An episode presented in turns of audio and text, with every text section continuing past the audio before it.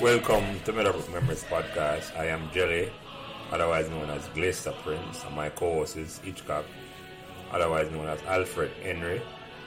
Our mission on this podcast series is to explore the stories behind the magic that was created at Meadowbrook.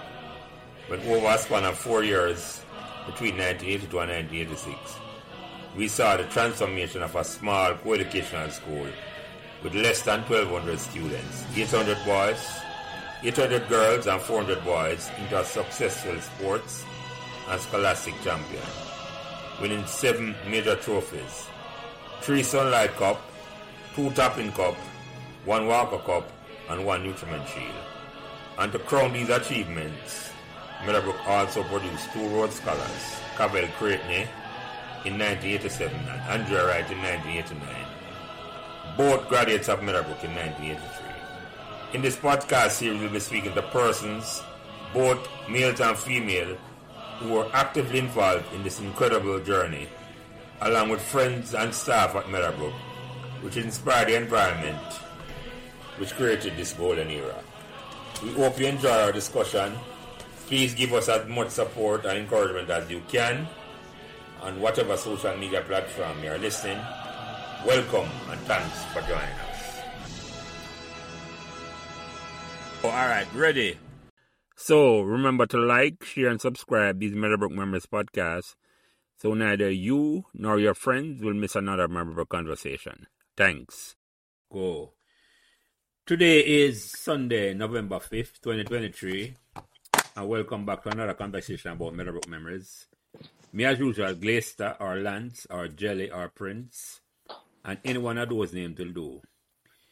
Join us this evening for this conversation, as my co-host is my former Spanish teacher from first and second form, who I have never forgotten. Not because I was good at Spanish, but because of a particular pen I think at school one day. But that...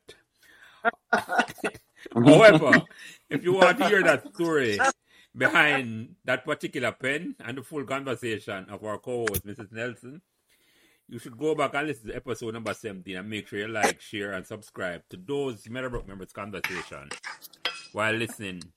And a link to this episode, to Mrs. Nelson, Meadowbrook Memories, will be provided in the description page. Our next co-host, and he has graciously allowed us to use this platform, and he'll join us later on. Don't need an introduction to our Meadowbrook Memories community because he has been doing yeoman's work for the Canadian chapter of our beloved Meadowbrook alum for 20 years, and Wayne can correct me when he comes on. And he has been on these conversations as co-host a number of times. And he was guest on episode number 54. And you should go back and listen to Wayne's Meadowbrook Memories in his own words. And make sure you like, share, subscribe while listening to Wayne's Meadowbrook Memories. And a link will also be in the description page for Wayne's Meadowbrook Memories. Also joining us on short notice, and I must thank him for doing this, because Wayne called me and told me that he had a little emergency and he had to take care of it. And it's someone who I know from the conversation I had with him, who knows Spanish far better than I did. And you should go back and listen to Eastern Library's Meadowbrook Memories in his own words on episode number 67. And make sure you like, share, and subscribe while listening to these to Eastern Meadowbrook Memories in his own words. And the links will also be in the description page. So welcome back, Eastern. Our guest tonight will need a proper introduction. Our guest started Meadowbrook in 1980 and left in 1983. Meadowbrook was her first teaching job after she graduated from Mico and UWI in 1980. And she taught Spanish, and by those years, I was in sixth form. And as I've already heard earlier, my memory of Spanish class did not have anything to do with Spanish. And my inability to learn Spanish meant that our guest and I would not have crossed paths frequently while I was in sixth form. However, our guest remembers the Meadowbrook staff as cordial, close-knit, and sociable, and the students as respectful, disciplined, and friendly. So, without further ado, Meadowbrook Memories welcome Frederica Codling Ellis to our conversation, or Frederica Collins, while she taught at Meadowbrook. Introduce yourself, Mrs. Ellis, and let me know what you like to be called in this conversation, because I like Frederica, It rolls off my tongue like I know Spanish. Thank you, guys. Thank you, Mrs. Go ahead. You can call me if you want to call me by my first name. Then it's best to call me Freddie. Okay. Freddie. Okay. Mm-hmm. I just want to thank you guys. You know, Prince, you and Wayne, for inviting me. I didn't even know that Valerie was going to be a co-host. Anyway, thank you for your warm and pleasant welcome. I'm happy to be here. You know, it's exciting as well as curious to make this connection after so many years, and I mean many years. As noted, I am Freddie Codling Ellis, right? And as a former teacher from Meadowbrook High School, my stint was a mere 3 years, as you said before, Prince, just from 1980 to 1983. Not as long as many other teachers, including Mrs. Nelson, of course. So we are talking a long, long time ago, over 40 years. Wow. Mm-hmm. Mm-hmm. It will be interesting tonight to see what memories can be unearthed or rekindled, you know, as we flash back to another time, way back when. Mm-hmm. Mm-hmm. I'm looking forward to recapturing any invaluable moments and experiences that memory will allow, because, you know, memories fade. And the past and I'll have to dig. Yes. I'll have to dig into the recesses of my mind. Yeah, man. It will. You see, guys, I'm not as young. I'm not that young teacher from Meadowbrook High School anymore.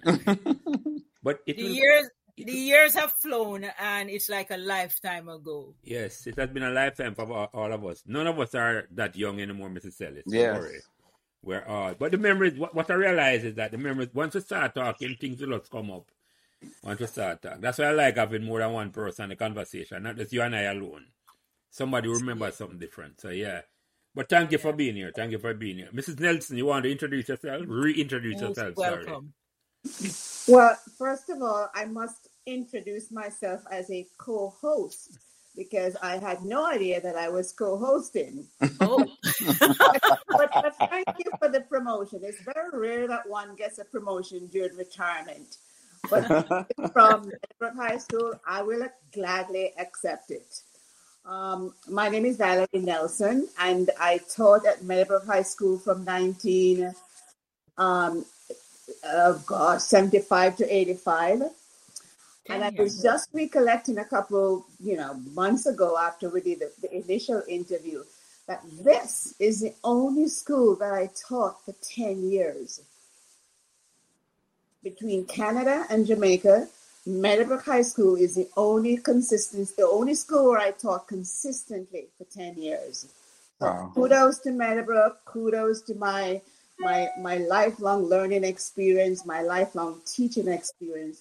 Meadowbrook holds something special in my educational career as being the school where I taught for 10 consecutive years. So that's my introduction. Thank you, Mrs. Nelson. Easton? Reintroduce yourself back for me, please. All right. I'm Eastern Library, class of 83. Started in 1978. Then I also went on for sixth form. So I added 2 years onto that. Wayne and I started in the same first form, 1C. And for purposes of this call, Mrs. Nelson was our first Spanish teacher. And you have left such an impression on me, that it has lasted a lifetime, I must say. All right. Thank you. Thank you, Easton. Thanks. So, as I said, thanks for sitting in on such short notice. We made the conversation flow tonight. Thank you. And Mrs. Ellis, that's what I want to call you earlier. I just said earlier, okay. I do have no problem with that, because the Frederica might make my tongue roll too much tonight. Yeah. No one really calls me Frederica. It's long. I asked my mom, why did you do that to me? It's a long name. No, man. I'll address that, Mrs. Ellis. I don't have no problem with that at all. I don't know if you have listened to any of these conversations, but the first question I ask anybody who come on, did you choose Meadowbrook or Meadowbrook chose you? Yes, I listened to a couple of your podcasts. Yes. And my answer to that question is going to be this way. Answering a question with another question. Why can't it be both? Anyway, I must say that my answer is really both. Meadowbrook chose me. I chose Meadowbrook. Or better still, I chose Meadowbrook. Meadowbrook chose me. And I can amplify that by saying that I had occasion to be in that neighborhood over the years because I had friends living in Meadowbrook in that area. I must have passed the school maybe once or twice, a couple of times. I know one of my girlfriend's home was pretty close by. I was living at Mona still at the time because I just left UWI. I was still living in Mona Heights. And it so happened that it must have been in early July of 1980. And we were being interviewed for jobs. Lots of young teachers all over the place going to get jobs straight out of university. So a whole bunch of us met up at Arden High School, and the room was filled with people waiting to be interviewed for jobs, Spanish, etc., etc. And it was so overcrowded. And I overheard a conversation in which somebody said, "Oh, they're hiring teachers at Meadowbrook High School too." And just looking at the crowd and, edging your bet, I took off for Meadowbrook High School. I went there. The crowd was not so big. And so I chose Meadowbrook instead of staying at Arden. I chose Meadowbrook. When I went there, I did my interview with Ms. McLennan. Is that her name, Valerie? Yeah, that's correct. Yeah. Yes, Ms. McLennan. She did my interview, and so Meadowbrook chose me. And that's why I say it's a case of both, not either or, but both. And you had no awareness that Miss McLennan specialty was Spanish either. Pardon? You didn't know that Miss McLennan was her main subject. I don't remember, but she was a principal, so she interviewed me. Yeah, Spanish was, that's what she taught before she became principal. Okay. Yes. You see, I didn't realize that. Mm-hmm. Maybe that's why she interviewed me. Mm-hmm. Mm-hmm. Mm-hmm. Mm-hmm. I thought you were there when Mr. Thorpe was there. No, I left. I think he was there the year before. Ah, okay. Maybe. Yeah, that was Miss McLennan first year as principal. Yes. First or second year, yeah. Yeah, I glimpsed him. I think I glimpsed him once or twice, around the area, maybe by the church or something like that. There's the church close by to the school. Mm. Yeah. I must have glimpsed him there, but I had no interaction with him. Mm-hmm. Mm-hmm. Mm-hmm. So, what was the first day like, Mrs. Ellis, when you came onto the campus? What was it like? Oh my! My first day. Oh my gosh! How can I remember my first day? I can't distinctly recall my very first day, but I'm sure it's the regular stuff like General Assembly and meeting your class and meeting other teachers and all of that. But I do recall my second day. Mm-hmm. Is that okay with you? No, man. Your first memory, yeah. First impression. Yeah. Right. So here I was. I was a fourth form. My class was. I was the form teacher for a fourth form class. I can still picture where the class is. And it was somewhere upstairs. It was a small school, so it wasn't a wide expanse of area. So I remember I was in my classroom, and back in those days, I guess teachers were supposed to do like morning devotions with your kids. And I was doing morning devotion with my class, and out of the corner of my eyes, I saw Miss McLennan like peeping or over, listening to what was going on in my room with my kids. Very interesting, because I can recall actually what the theme of my little pep talk with the kids was. you know, we had these little booklets, and I'm sure you guys are aware of them, daily devotions or something like that. Mm-hmm. Yeah. Right. So I remember the topic for that day was, did you stop to thank a green tree today? very wow. Unusual. Did you stop to thank a green tree today? Ooh. I guess in these days of, you know, being conscious about the environment, it would be so apt today to do that. But after, you know, reading it and discussing with the kids and saying to them, you know, we really shouldn't be thanking trees. You know, we should be thanking God for a new day. Mm-hmm. So that much I remember of my second day at Meadowbrook High School. Mm-hmm. So what was the impression of the campus when you came to Meadowbrook? And why did you chose Arden first? Or why you think you should go to Arden before you think about Meadowbrook? Oh, I remember, I was living at Mona Heights. Oh, the convenient. Okay, yeah. And the road, I think Hope Road. Where's no, man, you got that right. Yeah, it leads there. Arden is on Hope. Yes, Hope Road. It is. You have that right. I think Arden is on the way, like coming from up by Hope Road or one of those places. It's a matter of convenience then, yes. That was convenience, really, because I knew nothing about Arden. Because I had friends who lived at Meadowbrook, and I heard the conversation and like my ears just pricked up, Meadowbrook. So I just made a beeline and just went there. And you have never been onto the Meadowbrook campus before that? No. I might have passed there maybe in the bus or something, never before. Mm-hmm. Mm-hmm. So but I guess it was serendipity. It was meant to be because who knows? The competition was so great at Arden, I might not have landed the job. Mm-hmm. Mm-hmm. Mm-hmm. Mm-hmm. So what was the impression like when you came on the campus the first time? You look. When you met with Ms. McLennan for the interview and you started working there, what's the impression of the campus itself? The campus, I do recall, it looked small, you know, and the atmosphere was very, very conducive to learning, very inviting, you know. I felt good there. Mm-hmm. Mm-hmm. You know, it was a good feeling. Mm-hmm. Mm-hmm. So, were you intimidated that they gave you a classroom and a senior classroom at that to be form teacher in fourth form? Because you were just out of teacher's college and they give you a classroom. No, I had taught in secondary school a little bit before I went off to university. Okay. Not secondary. I think it's called junior secondary.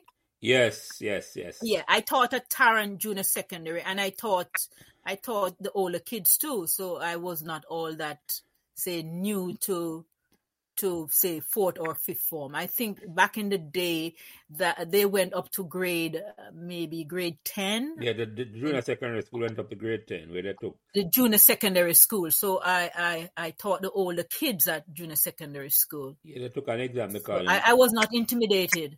Okay, I got you. I had experience before teaching.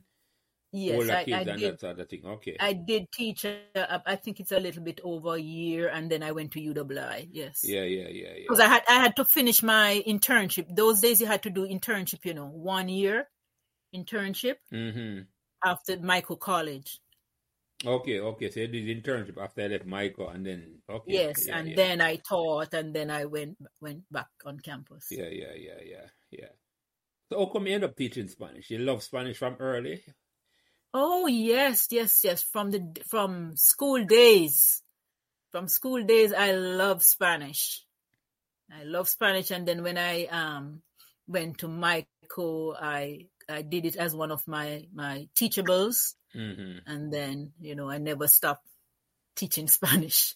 I loved it because, you know, when I was introduced to it in my first form, again, teachers have a lot to do with the way kids love the subjects. Would you agree with me, Valerie? Yes, I do. I certainly do. Yes. So I had a young teacher too, fresh from, she was training in Mexico, and she came back. She was very fluent and, you know, very attractive teacher, and, you know, you gravitate toward that. Mm-hmm. And so it was good. So my introduction to Spanish was pretty good. I did have, I think I did have male teachers too who taught me for most of the time. But my first year was a female teacher. I don't recall her name right now. But so your first time introduced to Spanish was when you started high school? High school, yes. Okay, okay. And for you, Easton, was it the same that you learned Spanish the first day walking? I knew Spanish before you started. No, never before. My first time with Spanish was with Mrs. Nelson. Mm-hmm. Okay. And she, like Miss Codling just said, the teacher has an impact on how you learn. Maybe nobody else had learned but me, but the impact on me. I think Lester needs to say something here. Right. No. That's right. You know I'm asking. And so I'm coming, Mrs. Nelson. After I'm asking the question, I say, "What's wrong with me?" And I can say that for both Mrs. Nelson and Miss Codling, the way they presented themselves, not just as a teacher but as a person. So you're I was attracted to both of them because they dress, you know, wonderful, fashionable, Eastern, fashionable. And so you say, well, I'm going to do whatever it is for this teacher because, you know, not only are they attractive, but the way they present themselves, you know. And Mrs. Nelson made sure I remember when we were in first form, she walks in the classroom, levántate, seténtate. So you have to stand up and say good morning, and then you sit down, right? Yes. And so she commanded our attention. And she wore these glasses that was a little bit down her eyes, so she's looking over you, the glasses, uh-huh, with those eyes. And you say, well, I can't do anything wrong for this lady. Mm-hmm. You know, so, but it made me love the language, I have to say, because of how she taught us, not just you reading through the book. You know, we got a lot of assignments to do that made us do things outside of the regular thing. And, you know, she would mark them, bring them back, and so forth. And then by the time I got to fourth form now was when Miss Codling came. And Miss Codling was young. Mark you, by this time I'm 16, 17. So young teacher coming in, dressing, you know, high heel shoes, you know. Yes. walk a certain way. So you're like, okay, here I go again. So I have to be in this class and I have to learn.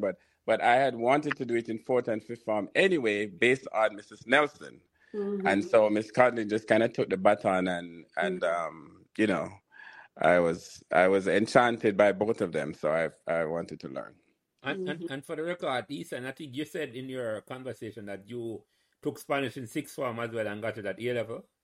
I did, and I did it at university as well. Right. Wow! Thanks to both of these ladies. Okay, and bienvenidos also, al club. Yes, and I also went back to Meadowbrook and I taught for 1 year Spanish. Wow! Yeah. Wow, that's, you know. This is thanks to you both. That's why I said when Wayne told me this morning, I was just beyond excited. Whatever I was doing would be second, you know, for this conversation. So. I kind of threw it away, though. My career path took somewhere different, but I also had work, as I had mentioned, that when I had my call, they had a youth conference. I think Miss Codling was the one who had something to do with it, but they had a youth conference at the conference center, International Youth Conference. Mm-hmm. And I went and worked as assisted the translators there. Wow. I think Miss Codling had something to do with it, but this was in 83, I think, 82. That's interesting. Thank you. Yes. I have no recollection, but it sounds good. But this is the impact that you, as a, you know, the hallmark, what I would say as a good teacher, that you may not even know you had such an impact, but you left a mark on someone, you know. Mm-hmm. Okay. Yeah. Oh, so I'm sure Mrs. Nelson is asking, then what wrong with Lester? So, you know, one of the things about teaching as a profession is you never get to know the impact that you've made as a teacher until years after. After, yes. Yes. This is testament to that. You never hear from the students, you know, they've gone off things, but just to hear it now just proves my point. Yes. And on that point, mm-hmm. When you are actually teaching them, you know, that doesn't come across until years later, because they might think, oh, this teacher is so difficult, this teacher mm-hmm. is so mean, mm-hmm. this teacher gives a lot of work, yeah. Oh, why do I have to do this? And then later on, you know, in retrospect, they come to really appreciate yeah. Yes. Because, you know, we were students too at one time, and yes. we follow in the footsteps of our teachers. Mm-hmm. And yes. I used to say when I started teaching, I said, I can recall all my teachers who were good teachers mm-hmm. and the ones who basically malpracticed. Yeah. You know? We had some too, but I never got any of them. And with that determination, once you enter the field, you can mm-hmm. know who was a good teacher and who was not. Right. Yes. And for example, I had a teacher who, back in the day, she let us have a lot of free time on our hands, running up and down and doing stuff. We loved her. But then you look back now, after you become a teacher and you got the training, you realize that was a lack of discipline. There was no discipline there. Yeah, so it was more disservice. You're not looking for kids to be your friends. Yes, it was more of a disservice than anything else. You have to be firm. I'm not so. Yes. So firm and fair. Let me ask a question. You can take this one first, Mrs. Ellis. You think teachers are born or made? Well, as in any profession, I think there are people who are. Who just are just natural. They have the aptitude for whatever they choose, and then there are those who don't, and the ones who do, maybe they last. And some people are adventurous; they try other fields. But just like in any other profession, I look at nurses and doctors, and I say, I could never do that. I could never. And I've had occasion when I was teaching in the Bahamas, a friend came to my classroom door because I was teaching middle school then. I was no longer teaching high school. The job I landed was, I was still teaching first form, which was, you translate that to grade 7. Yeah. I was teaching grade 7, a noisy bunch. And a friend came to the door and she said, How do you do that? The noise was just getting to her, you know? But you get so accustomed to it. It's what you love doing, and you do have control, because I recall on one occasion, you know, and Mrs. Nelson, you can bear me out on this. Mm-hmm. You know, you just have to take control of your classroom, the very first few moments, mm-hmm. because if you lose your class, it's gone for the rest of the year. Mm-hmm. So I always started out as a tough teacher, and then I relaxed, you know, let go and so on. And I remember one boy looked at me one day and he said, "Miss, you're not mean, you know, you just pretend to be mean." And then they come back afterwards and they, you know, you relax in the classroom with them and you have fun, and learning become fun. But if you do not have that situation under control from the very beginning, once you don't have good classroom management, you're not going to enjoy the job. Yes. It's going to be a nightmare. So teachers are born. People can learn to get into the job and love it. But if you love it, you'll make a success of it. I find the people who are miserable are those who are not cut out for it, really. That's true. Yeah, yeah. And you, Mrs. Nelson, your opinion on that question, born or made? I think it's a combination of the two, as Ms. Codling said. I come from a long line of teachers. My mom was a teacher, though she was elementary. I had aunts who were teachers in Manchester.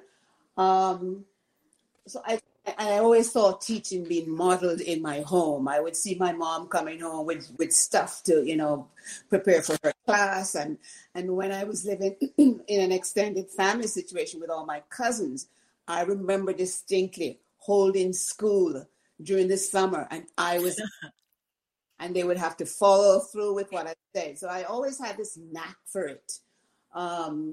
And I've embraced it. No, as I said, she was elementary. I cannot deal with younger kids.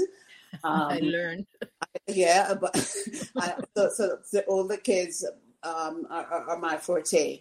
But what I think you have to do, the minute, whether you're teaching elementary or secondary, you have to establish that you are in control. Now, Mr. Glacier Prince was trying to show that he was in control. And he reminded me of that. And he also reminded me that you have to be in control. No matter if the kids are taller than you are, they yes. come from money, they come from wealth, they come from parents who are, you know, busybodies in your school. You have to show that you have gone to school, you have learned your subject area, but you also have classroom management skill. And you'll have fun after that. Once you've established those rules and those roles, things will go easy. Mm-hmm. Right? Yeah, and Easton, I know you say only taught for a year. You have an opinion in terms of what the question asks? Yes, I think they are born because I embrace the teaching. Mm-hmm. And I didn't go to teachers' college. I went to UWI. Mm-hmm. And Ms. McLennan had asked me to come back and teach there, which I gladly did. Mm-hmm. But it was something that I always wanted to do. Mm-hmm. But even after I left the classroom, so I'm not in the classroom teaching, but in my job, I'm always the one who trains people. There you go. So I think it's something that you're born and it goes with you wherever you go. Mm-hmm, mm-hmm. You know, but you can be formally trained, but I think it's something you're born with. Yeah. Yeah. But if I just add, you may be born with it, but it has to be honed. It has to be honed. Yeah. Nurtured. It has to be somebody like Ms. McLennan, as you said, saw something in you. Yes. And he allowed that to grow and to thrive, and you embrace that. Yes. Yeah, I think I agree with you because I taught here for about 18 months living in the States. I taught younger children. I taught fifth grade, which was like just before high school. And I hated it. I don't think I was born to teach. And in a sense, like you, Mrs. Nelson, I think if it was an older kid, maybe I would have stuck around. Yeah. I got the training because I like teaching people things like you all. I just say there. And to answer the question I was thinking about it that you were all talking about, my struggle in learning Spanish. I think that didn't have nothing to do with Spanish. When I started school, and I realized that when I went to fifth form and I took O levels and I only got two subjects, if it didn't come naturally to me, I'm not going to do it at all. And Spanish was like a foreign language to me. I never learned it before. It was only until when I reached fifth form and repeated in fifth form that I started to apply myself and settle down. Mm-hmm. So it wasn't that I couldn't have learned Spanish, but it never came naturally because I didn't learn it in primary school, but that was no excuse. Right. I was just the sort of person who said, if it don't come naturally to me, I'm not going to waste it. I learned that afterwards you have to apply yourself, even if it don't come naturally to you. Because I think you can learn anything you want to learn. That's how I feel these days. Yeah, that is true. Yeah. So, Mrs. Ellis, when you came to Meadowbrook now, what were the students like in terms of compared to the other schools you taught before? What do you remember Meadowbrook students? My year and a half or so at the junior secondary school, in terms of discipline, you know, Meadowbrook students, it was like cheese to chalk. It was such a calm and peaceful and disciplined environment. The kids were respectful. You know, yes. Well, I'm looking back now, and I appreciate that, you know, that 3-year stint that I did because I think you guys had a dean of discipline, did you not? I don't remember. Mr. Gordon, but Ms. McLennan was such a strict. There was a male teacher who was a dean of discipline. I do recall because I can picture him walking. Mr. Gordon. He probably was there, but I don't think the corridor. But I've never had an occasion to send a student to be disciplined. The students were respectful. Yes, and all I can say is that, you know, maybe on occasion I might have given a few lines to a student for minor infraction, but basically writing a couple lines was like no kind of punishment, really. Mm-hmm. The students, I had no problem with them, and I'm really looking back now and appreciating how disciplined and respectful the students were at Meadowbrook High School, really. So you gave them the lines to write in Spanish? I should have, come to think of it, but I didn't. I don't think I did.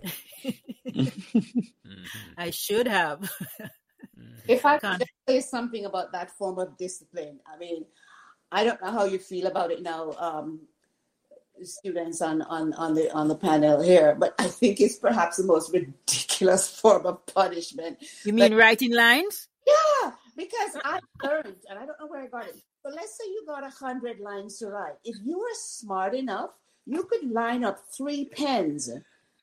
I know. 3 pens, and you could write that in no. This is coming from a teacher, Prince. You hear that? No, but that's what we did. That's what we did, Mrs. Dell. I know, but I'm just saying. You see, it's a carryover from high school too, because we did that in high school too. And I remember writing lines, and I would put in a wrong sentence somewhere in the middle of it, and the teacher would never see that. You know? I must not, or I must yes, not. I put in something different. Yeah. But I hope it's not a practice, currently. It really is ridiculous. I mean, I think that if you had a detention, it had to do with the number of hours that you stayed there. But if you're able to write your 30 or 100 lines in 15 minutes, what happens to the rest of the time? I can't remember what happened. The smart kids would have the 4 pens lined up and rattle them off. Anyway, that's just an aside. Tie them on an elastic band, yes. Not a stand up, Mrs. Nelson, they'll be tied together. Oh, okay. But let me ask a question, though, to you, teacher, because when I thought I struggled with this, is like, were you guys able to mark all those papers in terms of how did you go about with that? Yes. Yes. We did. But that must have... It was your professional duty. You did nothing else. I mean, that's how you knew what was happening with the student, what learning was taking place, what more teaching had to take place, because there may have been something that you missed in communicating to your students. So I was a diligent marker. I would take weekends marking. If I had a doctor's appointment with one of my kids, I would take the papers there and I would sit and I would mark. I think that's what teachers do. You either plan your lessons or you mark. And you plan your lessons and you mark. Yes, on that point too, I marked.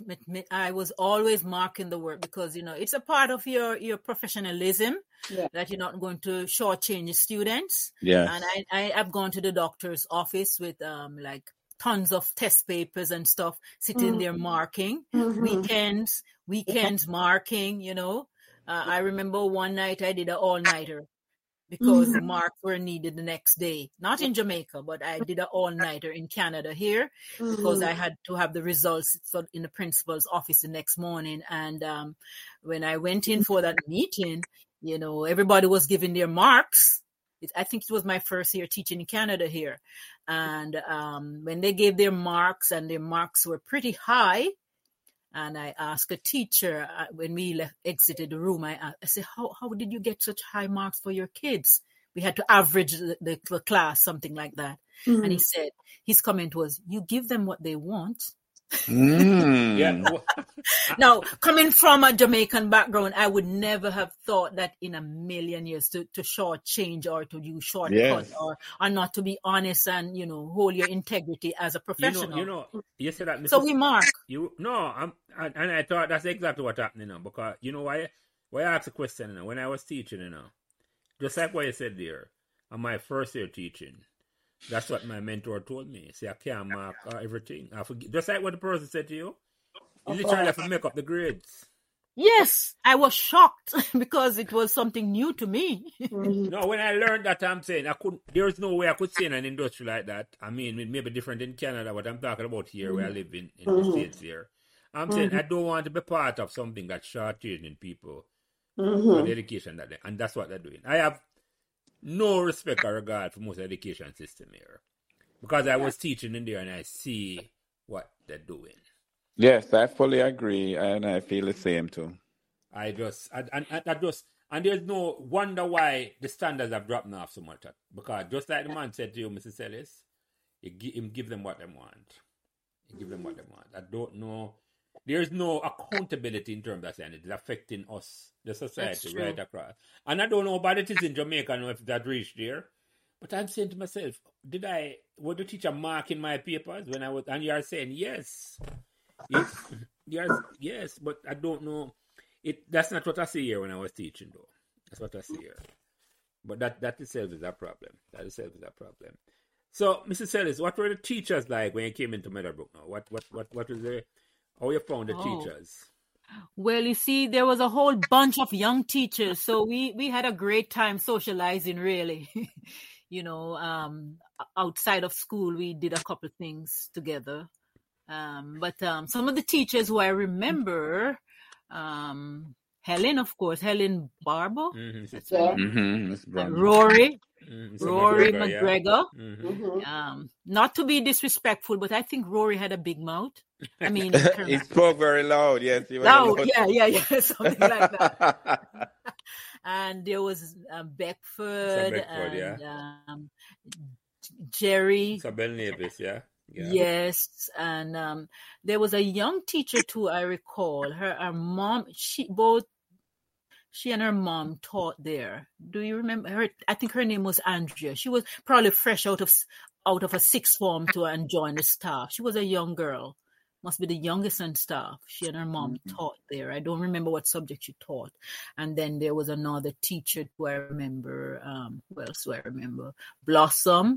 Yes, Laidlaw. Mm-hmm. And she researched the past, Mrs. Ellis. You aware of that?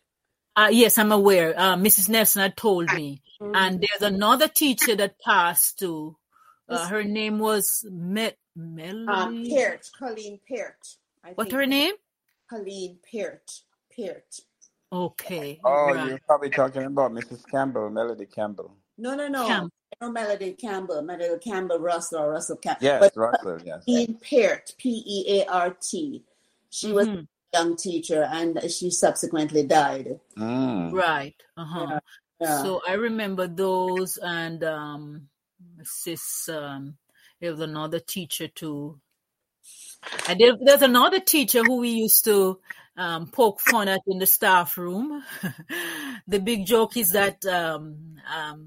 out of respect, I won't say her name, but we used to laugh and said she never cashed her check. She was so rich, she didn't need to teach. So every month we would say, this person didn't cash her check this month. So the staff, we had fun in the staff room too. Mm-hmm. I recall we had, and students wouldn't have known this, but we had a book. Oh, Valerie, you remember?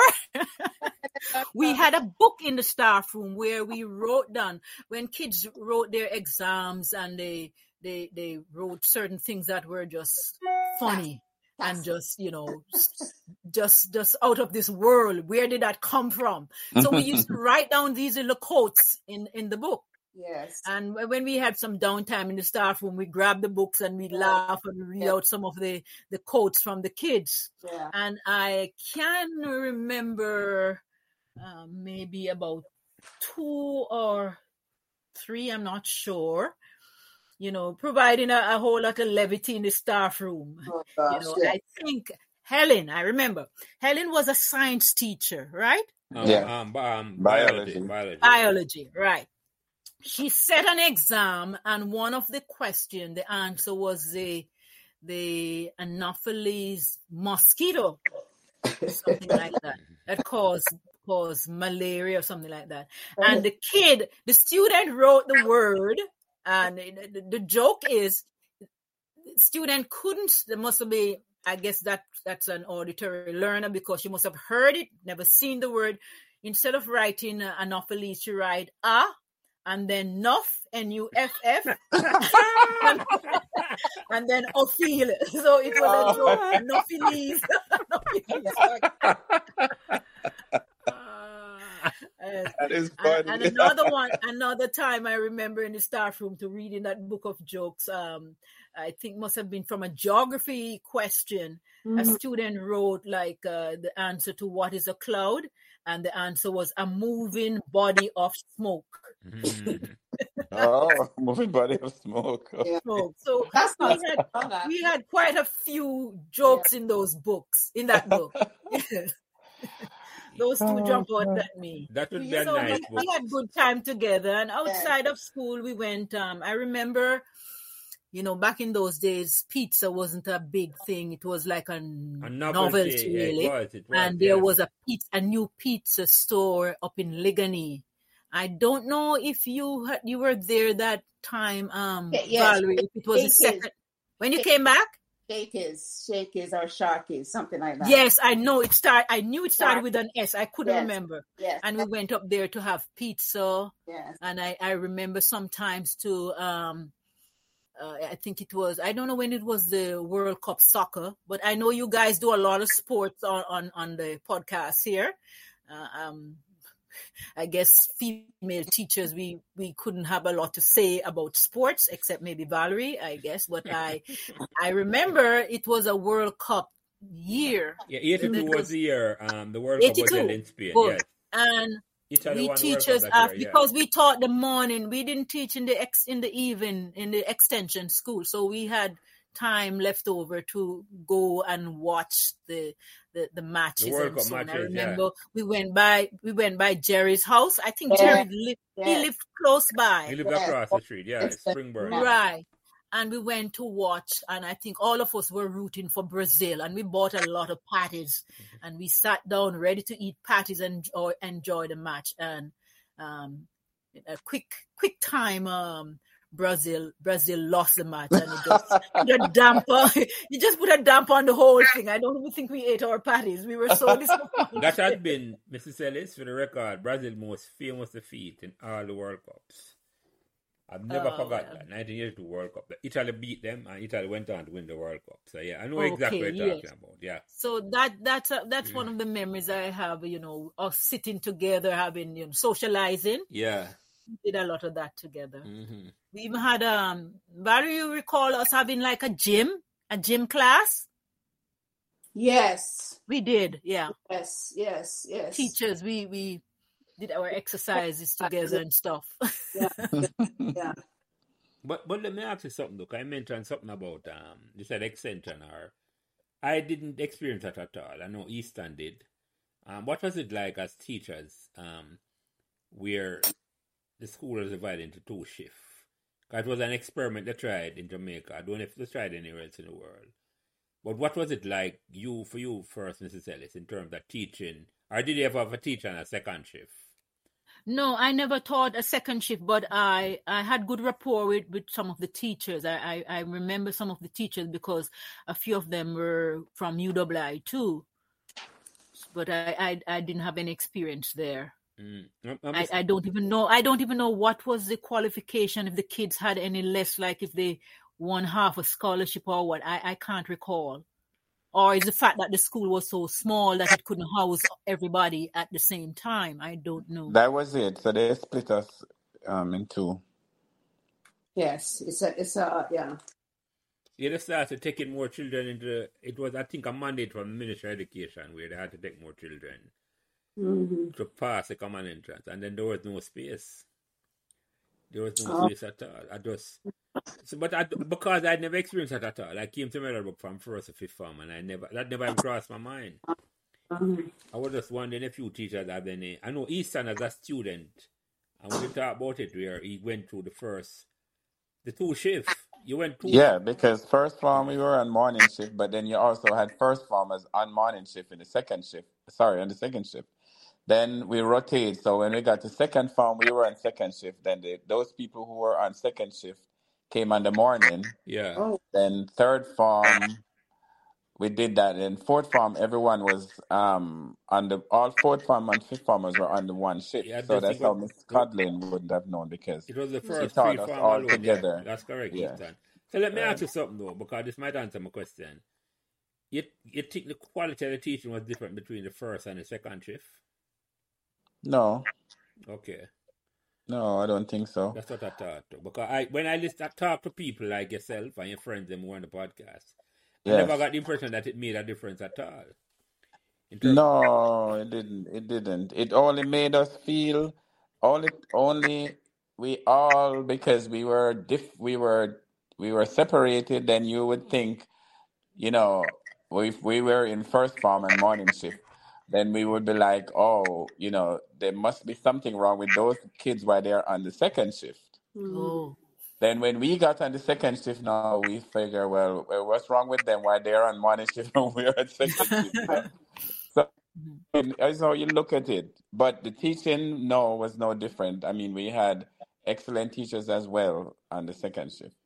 And the same question to you, Mr. Taylor. Did you ever think, say, like the students, I know you didn't teach them at all, did you ever think any different of the students on the second shift?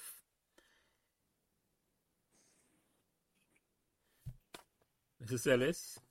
Oh, me? Yeah, yeah. Truth be told, I'm sure I didn't even focus on that. You never crossed your mind at all. Okay. No, I don't think so. If I could just add another perspective, Glacier, I never taught in the evening school at Meadowbrook. However, I taught at the evening school at Calabar. Mm-hmm. Right. And it was the same bunch of kids that I had in day school. They were just as eager to learn. They just couldn't find a place during the day school. So yes. Between Calabar afternoon and Meadowbrook in the day, no difference whatsoever. The curriculum was the same. The students mm-hmm. were the same. They were eager to learn. It was just at a different time.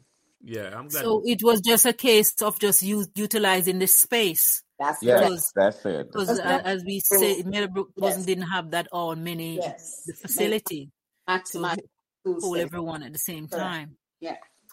Yeah, that's the impression I got. Like, I never got the impression if there was a school ship at Meadowbrook, anybody felt any different. No. For many young teachers, because teaching salaries were not that great.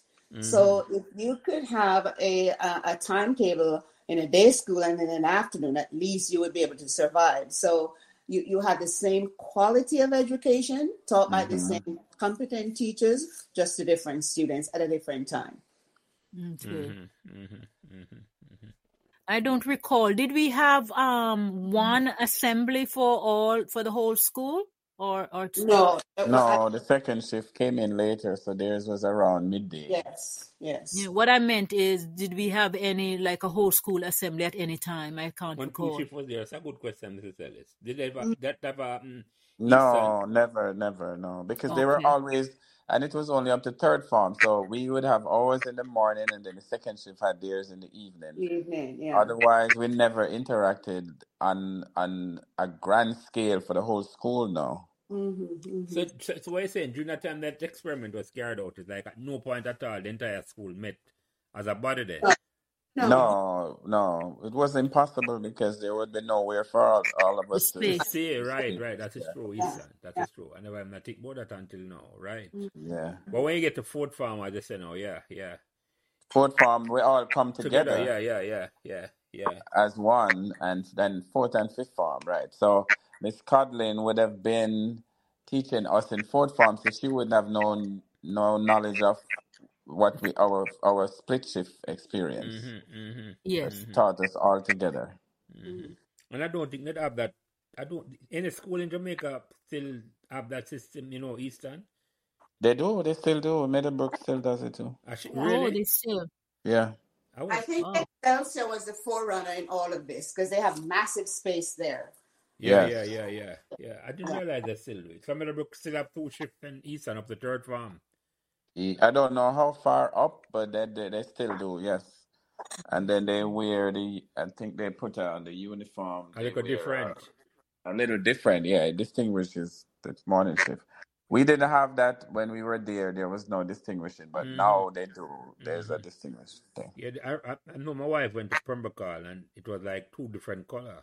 They had a morning shift and an evening shift as well. Yes, it was like pink and blue. Right. And I live in Pembrokeshire. So yeah. They trim the sleeve of the blouse with the uniform material. So that's how you know one shift from the other. Yeah, I didn't realize that's still happening though. I didn't realize that. Yeah, but when we were there, the uniform, the epaulette was the same. Yes, but for the girls, that there was none when we were there, but now there's a difference. Yeah, there's no distinguishing feature between the morning and the evening shift when you were at Meadowbrook Eastern. No, none whatsoever, no. But neither the boys. I know initially, when Meadowbrook started was as an extension school, the epaulettes were different. They could not, yes. You could distinguish, but once you started the shift system, when everybody was on the same thing, it was the same. Yeah, we were all the same. Yeah, yes. Yeah, yeah. And that's a good thing. That was a wonderful thing. The only difference was the time.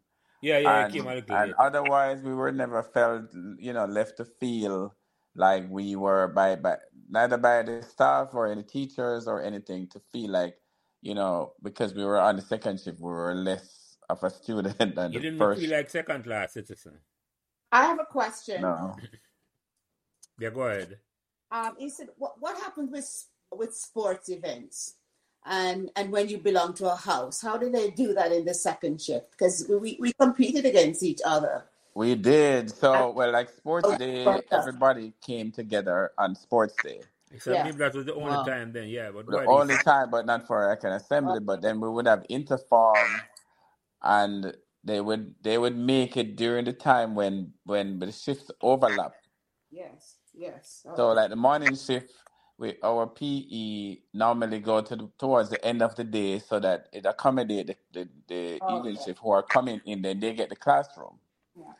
So when we have like interform sports now, they make it somewhere in between when we're finishing and they're starting. Good. That makes sense. And you know what? When I think about it, Eastern, that was probably one of the main reasons why Meadowbrook became so dominant in our sports in the 80s. And it was that an influx of whole lot more students. Yes. Whole lot more. The pool got bigger than in terms of who we could have chose from. When I was at Meadowbrook, there was 3 farms. And by the time you guys, they were between the 2 shifts, was like 8. 8, yeah, there were 8. 8, oh. Right. Yeah, there were a lot more students, and I never thought about it that way before in the Eastern, and because it was like one place. So by the time you reach Ford Farm, there was like a whole lot more pool of people for choose from. It was a combination. It's a Glacier, so we had more students to choose from, but then the competition now was higher because you had so many. So you have to be the best to get to the top. Yeah. And then we had the teachers now, who knew how to spot those talents and draw it out from everybody. But, the competition was stiffer because then you're competing now. You say, well, okay, when you were there, it's 3 farms, right? So if you want to make the cricket team, you only have to go up against 3 other farms. Yeah, but now we have 8. Yeah. So you have to be better. But remember, most of the teachers were the same from you were there, so it involved the teachers as well. Yeah. So it was just a combination of so many factors, Yeah. I never thought about it before, Eastern. That's exactly why one of the successful results of that experiment is like, I didn't go through the shift system, but I can see now why it would have the more competitive nature because so much more students competing for a team. And any team at all, whether it's a cricket team, a football team, or a table tennis team, there are lots more people competing for the. There's more people there. The competition is stronger. It bring out the best in the individual because now you realize you have so many people up to go up against. And talking about sports day, Mrs. Ellis, did you ever participate in sports day? And what are the fun memories you have of Meadowbrook? I've been rocking my brain to see if I can remember which house I belong to. I can't. But I know I recall that we had cheerleading teams. And I think one year my house won the cheerleading competition. But I can't. If you remind me of the houses, let me see if I can recall which one I was in. What's the name of the houses? Ward House, Bogle. That's what I remember. Ward. Saunders, Rothney, and Gartshore. Which one start with R? Rothney. Okay, that's the one I was in. I know it was an R. That was the yellow one. I knew you were. That was the house I was in, so I remember it. Yeah, that was my house too. Yeah, Rothney. Okay. Yeah. Mm-hmm. So that was, I don't recall much about the sport except for the cheerleading team itself. But in terms of the extension school, the houses would extend over to those students. Yes, the same houses. Yes, the same. The same houses, yeah. Mm-hmm. So it was one big sport day for everybody. For everybody, yes. Yeah. Yeah, that was the only time it looked like the school came together. Only, yeah, sports day was the only time. Yeah. It would have been the only time it possible because the school was closed just for sports day. So, yeah. And it made sports more competitive to Eastern. I can't say that. Yeah, because you would know when we would meet for our house, like when we have our house meeting, is morning shift. Then the second shift have their own house meeting. But when you realize now that you're going to compete for your house for sports day, it's tougher because now if you thought you was the best one on morning shift, now you realize you have the best one from second shift to go up against, you know? Mm-hmm.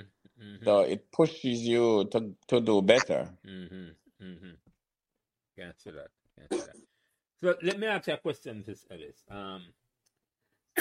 What is the most embarrassing moment you can remember? You can look back on another book. You can look back on now with a smile. Did you have any wardrobe malfunction? Okay, I'm joking. Sorry. Listen, Princess.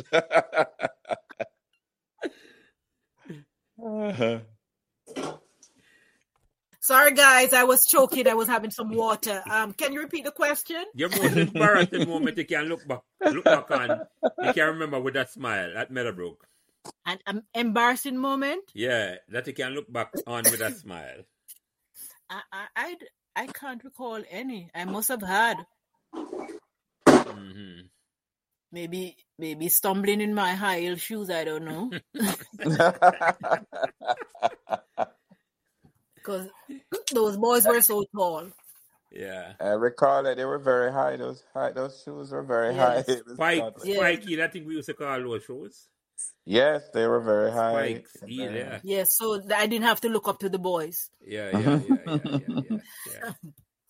So, did you find the boys more intimidating than the girls? No, they were just young guys, who, they have crush on their teachers and stuff like that. It was amusing, really. Mm-hmm. Mm-hmm. Mm-hmm. So let me ask you something, Mrs. Nelson can answer this as well. Which sector you find more difficult to teach, the boys or the girls?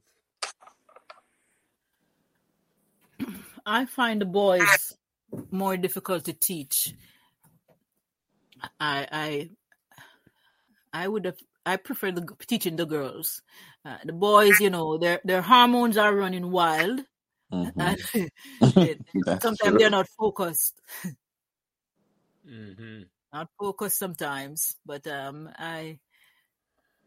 my preference would have been, over the years, teaching girls. Okay, and you, Mrs. Nelson, which one you found easier to teach? I think I'm going to fall into this whole narrative where, boys are not the best at languages and girls are better at languages. But I found I had some incredible students who are boys, who are males, who are good language learners. Girls have that easy facility. They're outgoing. They don't embarrass easily. They try their best. They like to perform. They like to outperform.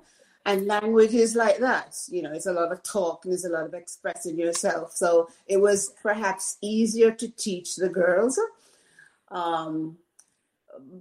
But I think, as I said earlier, I think boys tend to be reluctant I think the same young men who were in my class as Spanish learners who did not excel perhaps excelled in Miss Barber's class in science. Mm-hmm. In biology, you have a point there. the subject, and they could explore it a lot in biology, whereas language, not so much. I think there was this tendency for the curriculum or the syllabus to be so slanted in a way that, you know, girls feel that they should gravitate towards languages, mm-hmm, mm-hmm, and boys the science. Yeah.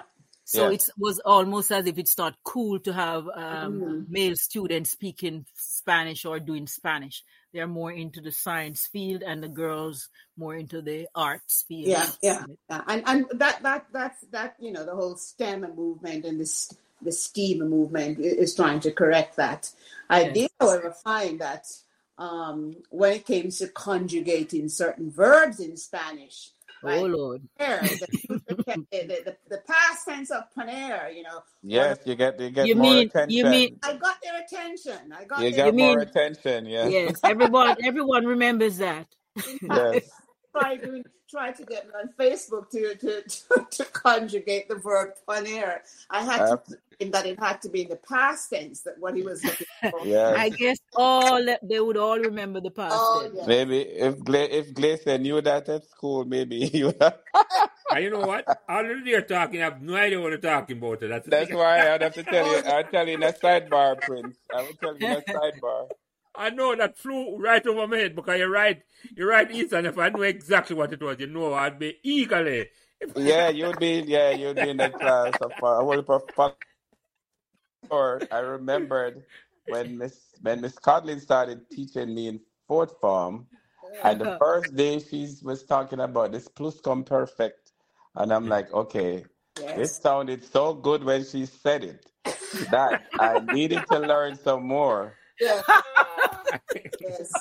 So, but the other one is very worse, you know, Prince. So I'd have to tell you another time. Off the ear, behind the pin one. Way off the ear, way off the ear. But yeah. But when she said that pluscomperfect, and I'm like, okay, what the hell is this? It got my attention. I remember this. I know what I'm talking about now, but if I don't get it, like, trust me, I do understand nothing that you guys said a while ago about that. I said, okay. People who are Spanish understand. I'm going to tell you what I understand what I'm saying, you know. Yeah. You remember Miss Richards? I don't remember Miss Richards, Mrs. Nelson. What was her subject area? Geography. Yeah. I don't know if Miss Sells remembered that. And she taught me in second and third form. And then she left and went to teach at Priory. Yeah. And I'm going to tell you where my mind was going. It's like she was teaching us about, like, the weather. Yeah. And she started teaching about warm front and cold front. Oh, Lord. Oh, God. I didn't know where my mind went with it. That's the boys. That's how their minds work. Right, but that's how their minds work. Exactly. Boys. Yes. Exactly. Yes. Teenage boys. Exactly. And let me ask you something, though. Both of you, and you take this first, Mrs. Ellis. Do you think it would have been better? You think it's better?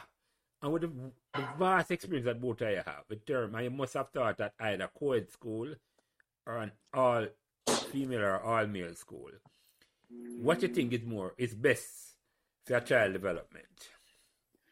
I'm more into co-ed. I think they need that balance to know, boys and girls together than being in separate schools, you know. That's my feeling about it. I think the co-ed system is much better, you know, when mm-hmm. boys and girls get together and they learn together and they learn to, you know, do collaborative work and all of that. And not being so conscious of their sex or anything like that, you know. It's just working together as another student. So I'm not into in terms of all boys school or all girls school. I'm more for a co-ed situation. And you, Mrs. Nelson, your opinion on that? Yeah, I totally agree. I think a school is just a mirror image of what society is, and society is women, and to pull them off as just girls or as boys is not a natural thing as far as I'm concerned. Yes. I think both of them learning together is the ideal learning situation. Yeah, I don't think I could have gone to any other school but a co-ed school. Me too. Yes, I fully agree. That was one what kind of made the magic at Meadowbrook for us, you know. Mm-hmm. you know, because I had an experience at UWI, you know, as a sitting under the tree at Faculty of Arts, Science and John, you have it right. I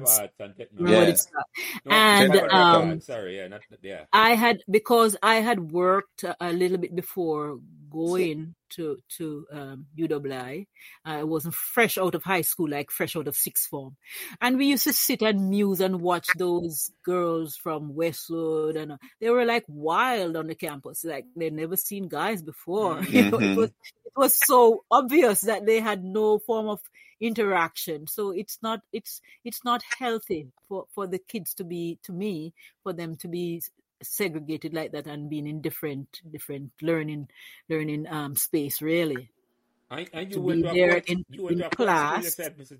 Ellis, you went to a co-ed school? What? When you were going to school, you went to a co-ed school? Sure, I went to co-ed school. Okay. But I had friends who went to boarding school, girls' school, and I could see the difference. As I said, an example was on UWI campus. Mm-hmm. You could see the girls who were fresh out of some of those boarding school. They, you know, they were just behaving strange. They were immature and just, you know. Yeah, I agree with Walter. I think that environment prepares adults at different challenge. It's almost like separating is like preparing you for a different thing. Maybe war more than trying to collaborate with each other. Yes, that is true. When we were in sixth form, we had a few girls came up from Immaculate. Yeah. And it was like they never saw boys before, you know? Yes, they go crazy. Yes, they just went wild. It's like they wanted to get with every single one of us, but the novelty, by the time we reached upper sixth, you know, the novelty still didn't wear off for some of them. Where is the east and them skin just a catch a fire? Catch a fire is that they never saw boys before, you know?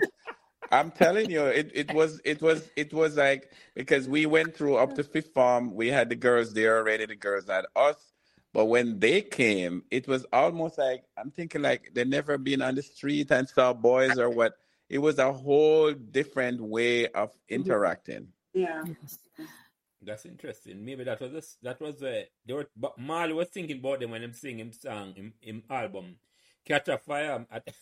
Maybe, yes, they really did catch a fire. It was so pronounced. You couldn't even say, well, okay, you know, not focus on it. It was just so pronounced. Yeah.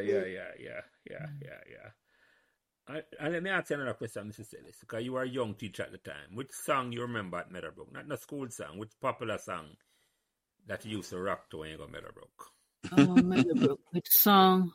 I think not necessarily a song per se, but the singers. Mm-hmm, mm-hmm. I was into people like, I think the Chi-Lites. Mm. Mm-hmm. I don't know. That's a group. There, Chi-Lites. No man, that I love those songs to Mrs. Ellis. So. Yes, that's a group. Chi-Lites and the Stylistics and the Manhattans. Right, those people and the OJs. Mm. I used to collect albums, you know, and stuff like that. And you have to explain to the people who listen to Mrs. Ellis what's an album.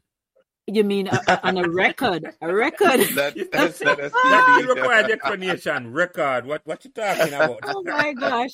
Language has evolved so much, and words have different meaning. Because I remember giving a comprehension passage once to, not at Meadowbrook, but at another school, and the passage talking about a record from Elvis. Something I was playing. A 45 was playing. And the kids thought it was a revolver. A gun, the 45, imagine that. 45, they had no idea what a record was. Wow. So it was very funny at that time. Yes, I used to collect the 45s and the LP albums. Yeah, the 33 have a pit and two different speed. And Yeah, a lot of people don't know that at all and have no memories of that at all. And involve the tape and then everything now is digital. You just click on it and play. Let me ask you another question, Mr. Seth. What's the best learning experience you got in those early years, those 3 years you spent at Meadowbrook? You know, because Meadowbrook was my first first high school experience. As I said, teaching in the secondary school, in junior secondary, for the time I was there, the discipline was not very good. But Meadowbrook was like formative in terms of my my stick to itiveness as a teacher, giving me the idea that this is where I want to go in terms of my career, because as I said, I can't recall having any real bad experiences there. So it was a very positive experience, and it helped me to want to continue to be a teacher. And the response of the students too. That's very, very important, to get that feedback and feel that you are doing something, contributing to their future, and the eagerness that they have to learn. All of that helps to shape me as a teacher, wanting to stay in the career and give it my best. Mm-hmm. Mm-hmm. Let me ask you, and Mrs. Nelson can think about this question while you're answering this, because I never thought about it. I want to ask it a different way, because I'm going to premise it by saying, I think teachers who teach at any school, I consider them an alum for the school. Not because they didn't go to the school, once they were at the school for a certain amount of time. Just like how we have our alum association, I think teachers should participate in being considered as an alum. And they might have their own school that they go to. And the question is, Mrs. Ellis, and you can't do anything else, what do you think can be done to make past students want to contribute back to their old school? What do you think we can do to motivate students to want to give back to Meadowbrook? Let me ask it specifically. Well, they need, first of all, to reflect on where they're coming from and how far they have reached in life and to whom they owe that. Because, when you look back and all that you have achieved, all that you have become, and you know that this didn't happen overnight, you had people in the background way back then who really helped to really shape you, to make you the person you have become. You just want to have that generous spirit to say, I can do the same thing for others too, who need a helping hand. So it's giving back, giving back and feeling the sense that you get from giving back. It's intangible, the way you feel about the feeling that you get from giving back, especially to your school, and knowing that you're paving the way to help the education of others who might not be as fortunate. Because we know that in Jamaica, a lot of these schools, they struggle. Kids are struggling families are struggling to send their kids to school, to buy books, computers, and other things like that, uniform and all of those. And so it must be gratifying to be able to give back.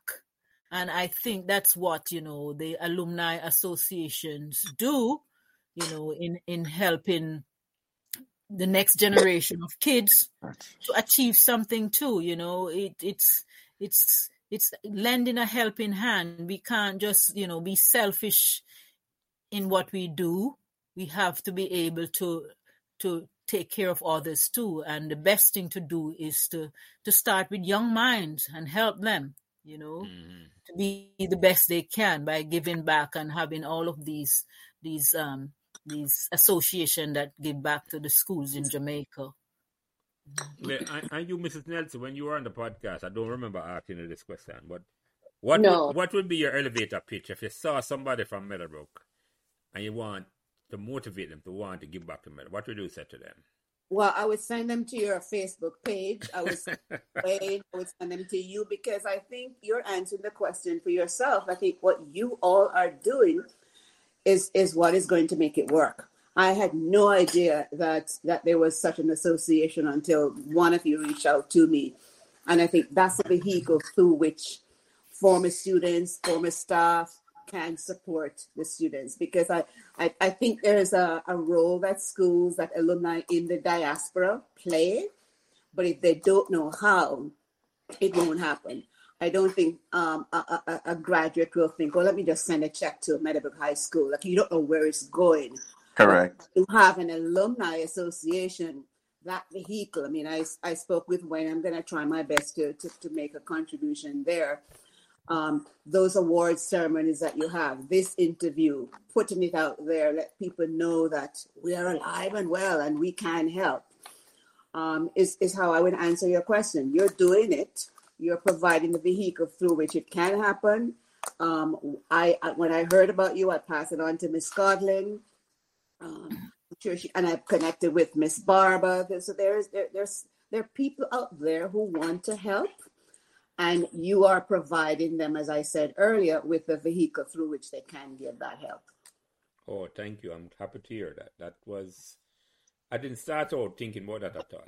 As I admitted starting out, I was, to use a Jamaican term, I was vexed, Mrs. Codling, that we had done so well in sports in the 1980s, and I was a part of those sports team.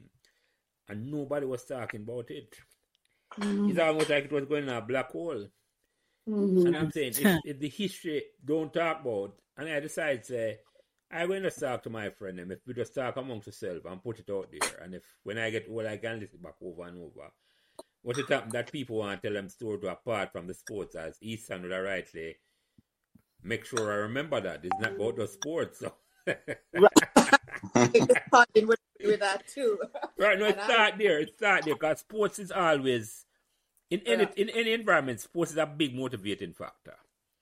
That is true. Sports is almost always where it starts, Eastern, but it's like everybody gravitated towards when West Indies cricket team was doing well, when the Women's World Cup playing at the World Cup last time in New Zealand or the Men's World Cup reached the final. But it builds momentum. I just said Mrs. Nelson, and it's like you don't know the impact it'll go up. Just like you teachers, you don't know the impact it'll go up until years later. You realize, right, you were building a momentum and you plant. I think the term is like you plant an oak tree. I didn't get a chance to sit down under the shade and realize that you plant the oak tree. But that's true. It don't matter. It don't matter. Yeah. I just love having the conversation. And I like talking, as Mrs. Nelson, I know. I was talking in the classroom today when I got chided, so. So, Easton, you have any thoughts on this? I know I had asked you before. I don't know if you have any new thoughts to add to the question. What would be elevator pitch to somebody you want? And I know you guys recently started an Atlanta chapter. You're part of that chapter? No, because I'm in South Florida, I support all of the chapters, whatever they're doing, you know. I support it in whichever way I can, so. Yeah. But you said what would be a pitch for the elevator pitch? Somebody from Meadowbrook you haven't seen in years, and you want them to get motivated, just like you, for one to start give back. What would you say to them? Well, most of us, if not all of us, wouldn't be where we are today if it wasn't for the experience that we had at Meadowbrook. So, because that was the foundation. You know, we built the foundation there, even though some people might not have been successful academically there, right? But we built the foundation on which anything else we did, we have to attribute it back to that experience, because that is our, you know, we learned, we did sports, we built friendships and everything. So it also helped to, you know, form our character and our personalities, and you know we grow up at Meadowbrook pretty much, you know. So and like Mrs. Nelson said, you know, the school was just a mirror of the greater society, right? And the teachers were our extended parents, so to speak. Some of them may have had a bigger impact on us than our own parents did, for whatever the reason may be. So we cannot say then we're going to walk away from trying to help if we can, you know. Some people might say, well, we had a bad experience here, so I just don't want to be bothered. But the experience you got from Meadowbrook is also a part of your participation into that experience. So if it was bad, then maybe you only had yourself to blame, you know? So, because the teacher can do so much for you, The rest is up to you, because we all had an impressionable mind, and our brain was just there to sap up everything the teachers were teaching. And so if one person learned, then everybody else had the same opportunity to learn. And I will expand on that, Ethan, because I think it's more than just the teachers itself, you know, because sometimes it's somebody outside of what teacher scope, you know. For me, it was Mr. Beckford, and Mr. Beckford never taught me. Mr. Beckford taught chemistry. Yes. You see, and Mr. Beckford had such an impact on me on the sports field because he was a coach of the Colts team. I've never forgotten that. The same thing, it was like life-changing for me. Yes. So it may not have been someone who taught you. Right. I remember Mr. Nairn, who taught POB. He never one day taught me, but he was the one that coached the school challenge quiz team. Mm-hmm. Yeah. And he opened my mind to so many things, you know, mm-hmm. that it changed me with that quest for knowledge, you know, it changed me. So like you said with Mr. Beckford, so there's different things. Mr. Here never, you know, he taught, I never played like cricket for the school, but he taught, in teaching you PE, he also, you know, taught me other things outside of PE, because in order for you to learn what he was trying to teach you, you get some other lesson from it, you know? Yeah. Yeah.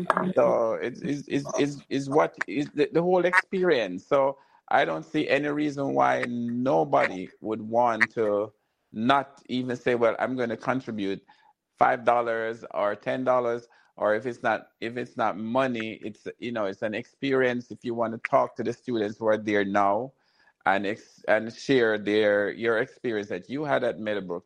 Maybe, you know, if you look at yourself in retrospect and say, well, I could have done this better, you can tell them, well, you think you're young and whatever, but do this now so that it will save you something, you know, 20 years down the road. Mm-hmm. Mm-hmm. Yeah. But everything starts with the conversation. Look, I was aware that they probably most of the students who went to Meadowbrook were not aware of the history of Meadowbrook at all. And that itself is a problem. But this conversation we're trying, it's not that I set out to do that, but it will fix it in terms of that, because I hear us talk and how good we feel going to Meadowbrook at the time, Eastern. It's something that, yeah, yes. So the students are come on and do what it is to bridge the gap from the beginning of the school, and we're in a unique place. I spoke to some people who started Meadowbrook in 1961, and their podcast coming out. So they started the school, started Meadowbrook before I was born. I was born in 1962. Yeah. Right? And they were there from the beginning. So Meadowbrook is in a unique position, and we have students from the beginning until now. So we're in a uniquely good position where we can capture all of the oral history right now, Eastern. Yes. And it's just how I go harness it now. It's almost like, we're going to get it into the students and make them listen it or make them hear the history. I think we can do a lot of outreach at the school, because if they know, like if you listen to, sometimes, you know, none of us live in Jamaica now, but we were growing up, you heard that the Prime Minister went to Calabar or Woolman's or whatever. So they were throwing stuff out there, right? Yeah. Mm-hmm. If the students who are there now know that, you know, this gentleman, he may not be the Prime Minister, but you know, he ended up in a nice little career path, but he was a student. Maybe I see myself there too, you know? Mm-hmm. Like for example, I went there last year, because the school challenge team, I help them as best as I can. Back to the same thing again with the sports, but I was saying to you, Prince, I realized that from I was at school, the focus is on sports. So there are other people who represent the school, but they go unknown or unappreciated because it's not the popular thing, right? Yeah. So I said, well, I adopted them. So I went down there last year. They wanted a TV to practice, so I bought them the TV. But I was talking to them, and I said, listen, don't feel, because the general thing, they felt like, oh, I felt 40 years ago, like nobody at the school even know that they're practicing as hard as the basketball, the track team, and so forth, right? Mm. But I said to them, you know, this is where I am now in life because of the effort I made on the school challenge practicing. So you're already a success without even knowing it, because this will come into play down the road, right? Mm-hmm. And I told them, don't worry about the glamorous sports where, you know, if you're a guy, the girls are going to go after you because you play sports or something like that. But academically, it will take you somewhere. So they were able to relate to that because they could see someone from the future who was in their position. So if we do a lot of things like that at the school, then I think we will reach them more, because some of them, they feel, well, you know, I end up at Meadowbrook with never want to come here in the first place. I just do it my 5 years and leave. Mm-hmm, mm-hmm. But they don't have that pride because it's not being fostered while they're there. Mm-hmm, mm-hmm. You know?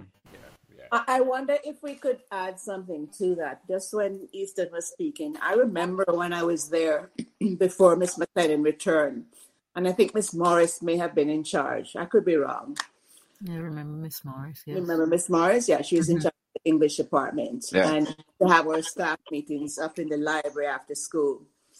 And she tapped me on the shoulder, and I became somehow the de facto head of Spanish.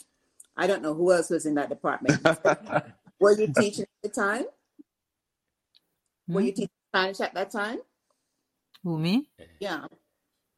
No, yes, because Ms. McLennan came back by that time, so she came after. So you, yeah, but just going back to that tapping on the shoulder thing. So that's what Ms. Morris did, Margaret Morris. Yes. I've always pointed to that one act as something that instilled in me that desire to become a leader in my school. Mm-hmm. So yes, a leader in the classroom, and so when I returned to Canada. You know, and got myself back in the school system. I moved on to become a department head in different schools, and then a vice principal, and then a principal. And I just wonder how many teachers from Meadowbrook who perhaps were touched by someone in leadership, whether it was Mr. Thorpe or Ms. McLennan or Ms. Morris or whomever, who went on to become something else in their career path. So it's not just the students who are being impacted or given a tap, like Easton, as you just said. Yes. It could be some teachers who receive that tap from somebody who saw it in them. And there are big things going to happen to you. And so that's what we have to celebrate, not just at the student level, but at the staff level. At the staff, yeah, because then it encompasses everything. It's a movement. It's a movement. I thought we have a couple Rhodes Scholars from Meadowbrook. I mean, small school, did somebody say 2 or 3? I can't remember. 2 it was necessary. That needs to be tapped into. You know? So that's just my piece there. I think it's a gem of a school. Mm-hmm. Though I have to say that the school where I retired from, I used to call it the jewel of the Northeast, because it was the jewel of the Northeast. But so is Meadowbrook. Meadowbrook was a gem of a school. It did lots of great things for students and for staff who had there. Like Freddie started there as a young teacher. Yes, young teachers went on to something else. Mm-hmm. You know, it would be great. And I think too, it was the response I got from Miss McLennan when after my 3 years there, and I was thinking of migrating, and the way she received me in her office, and we had a chat, and she was so understanding, and very, very considerate of me, because I had not landed a job yet, but I was talking to her and telling her my plans, because there was a job prospect in Nassau, and I was going to travel. I had not resigned, but I was going to travel to the Bahamas to see if I could get an interview and so on. And, I had friends, because you have some people who are negative in your life. Don't tell her anything. Just leave. Don't leave. And I'm glad I did not take that advice. I sat with her and I told her my plans. And then when I went and I got my job and I came back and sat with her again, had a chat. This must have been in July, I think. And it so happened that she had a best friend in Freeport. And she put me on to that best friend. She said she was going to give her a call. Mm. And she called that lady, she was also a teacher in Freeport, and, in her age group. And that lady took me under her wings too in Freeport, and helped me to become the teacher I eventually became. And it's all because of Ms. McLennan and her attitude, I just didn't get up and walk off the job as some people had suggested. Yeah. Yeah.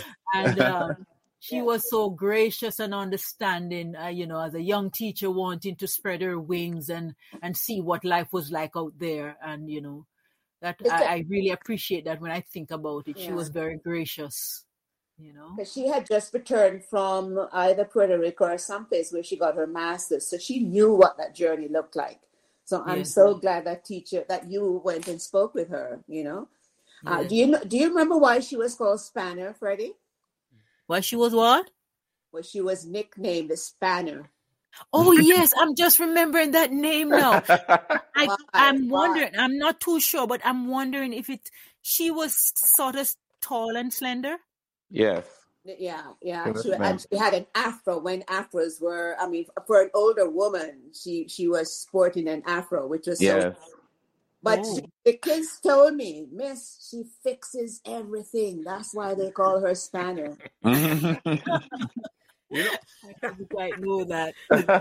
Mrs. What's her name? Miss Nevin came and she said, when Miss McLennan took her under her wings as well, and teacher like her, and she said, Miss McLennan called her in office one day. I said, I know they call Miss Spanner because I tighten up things around here.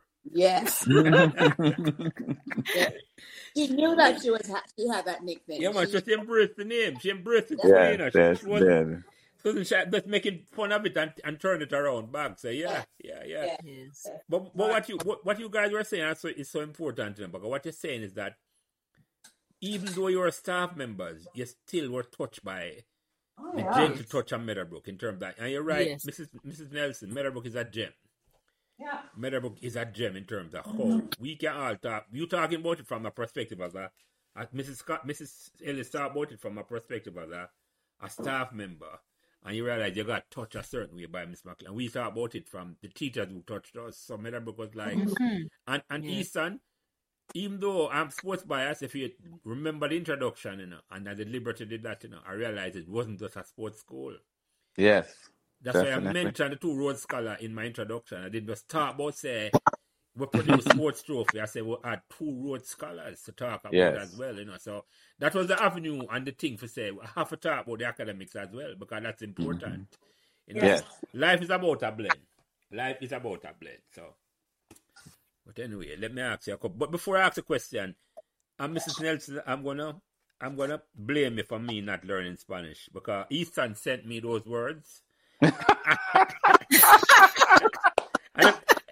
Prince, you just throw me under the bus. I was trying to think and try. Mrs. Nelson, if you had put those words on the blackboard when I just started first off, I'd be your best Spanish student.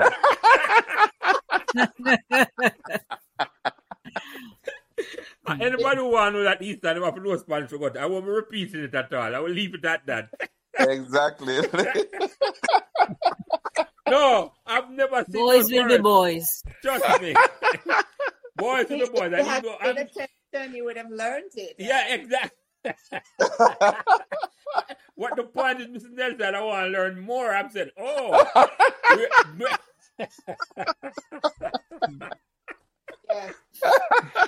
No, you missed the mark with me, Mrs. Nelson, but maybe that's attracted to my people there. I'm going to blame you for me not learning Spanish. You should have introduced me to those words. Sorry. If you had put away that pen, you would have learned it. Yeah, maybe. But remember, that pen was part of the problem. You want to tell Miss Codling about the pen? Yeah, Miss Codling, let me tell you about the pen now. Okay. I carried this pen to school, and this pen was like, remember those magazines that they had to wrap in a brown paper bag to hide? This pen was a miniature version. When you turn the pen upside down, there was this naked lady with those words that Easton sent to me.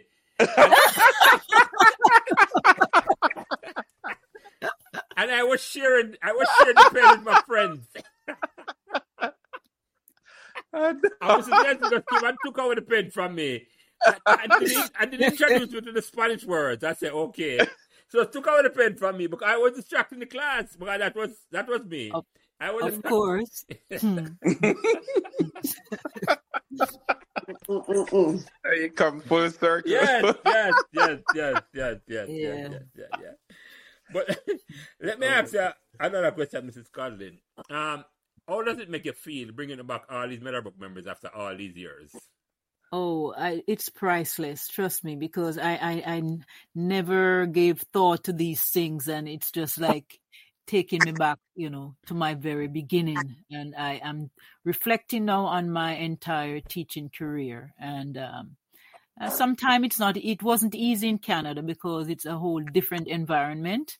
And, kids are not the way they were back then. And, when I look back, I said, oh, those kids were so disciplined and respectful. And, I have had some challenges in my middle school, teaching middle school over here over the years. I guess I could have gone into high school, but the first job offer that came up, I took it. And it was like grade 7, which is a part of the training anyway. When you do go to teachers college in Jamaica, you learn to you specialize from grade 7 to grade 12. So I took the grade 7 job.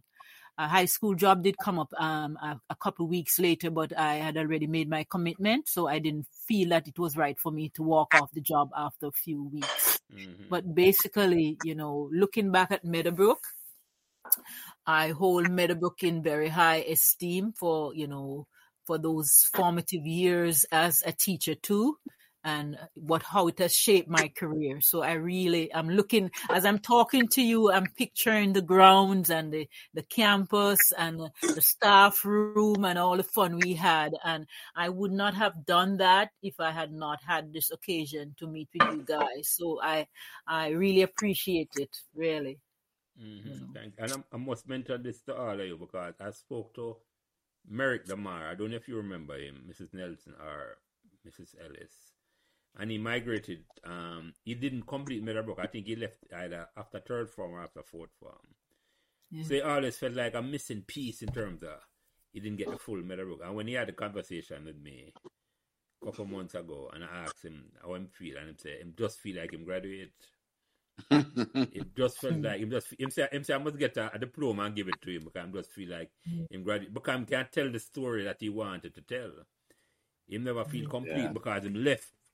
It was during the 70s and he had to leave because situations and things were so turbulent for some people in the 70s. So but I know exactly what you're talking about, Mrs. Ellis. Yeah.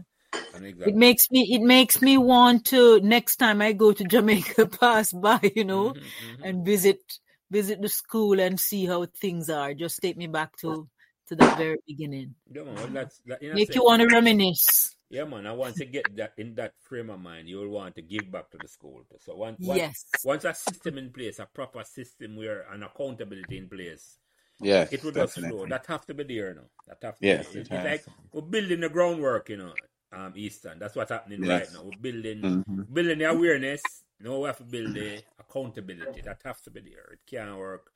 People want to give back, but they have to know when they give back, it is accountable. Yes. And why they give back and why they give it back. They can't just give back for anything. They have to know why they want to give back. So, correct. Mm-hmm. Yeah. But that I enjoy that sentiment, Mrs. Ellis. I appreciate you saying that.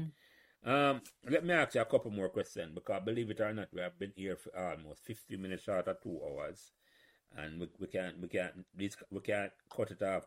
We soon cut it off before the 2 hour mark. We just have a couple more questions before we close it out.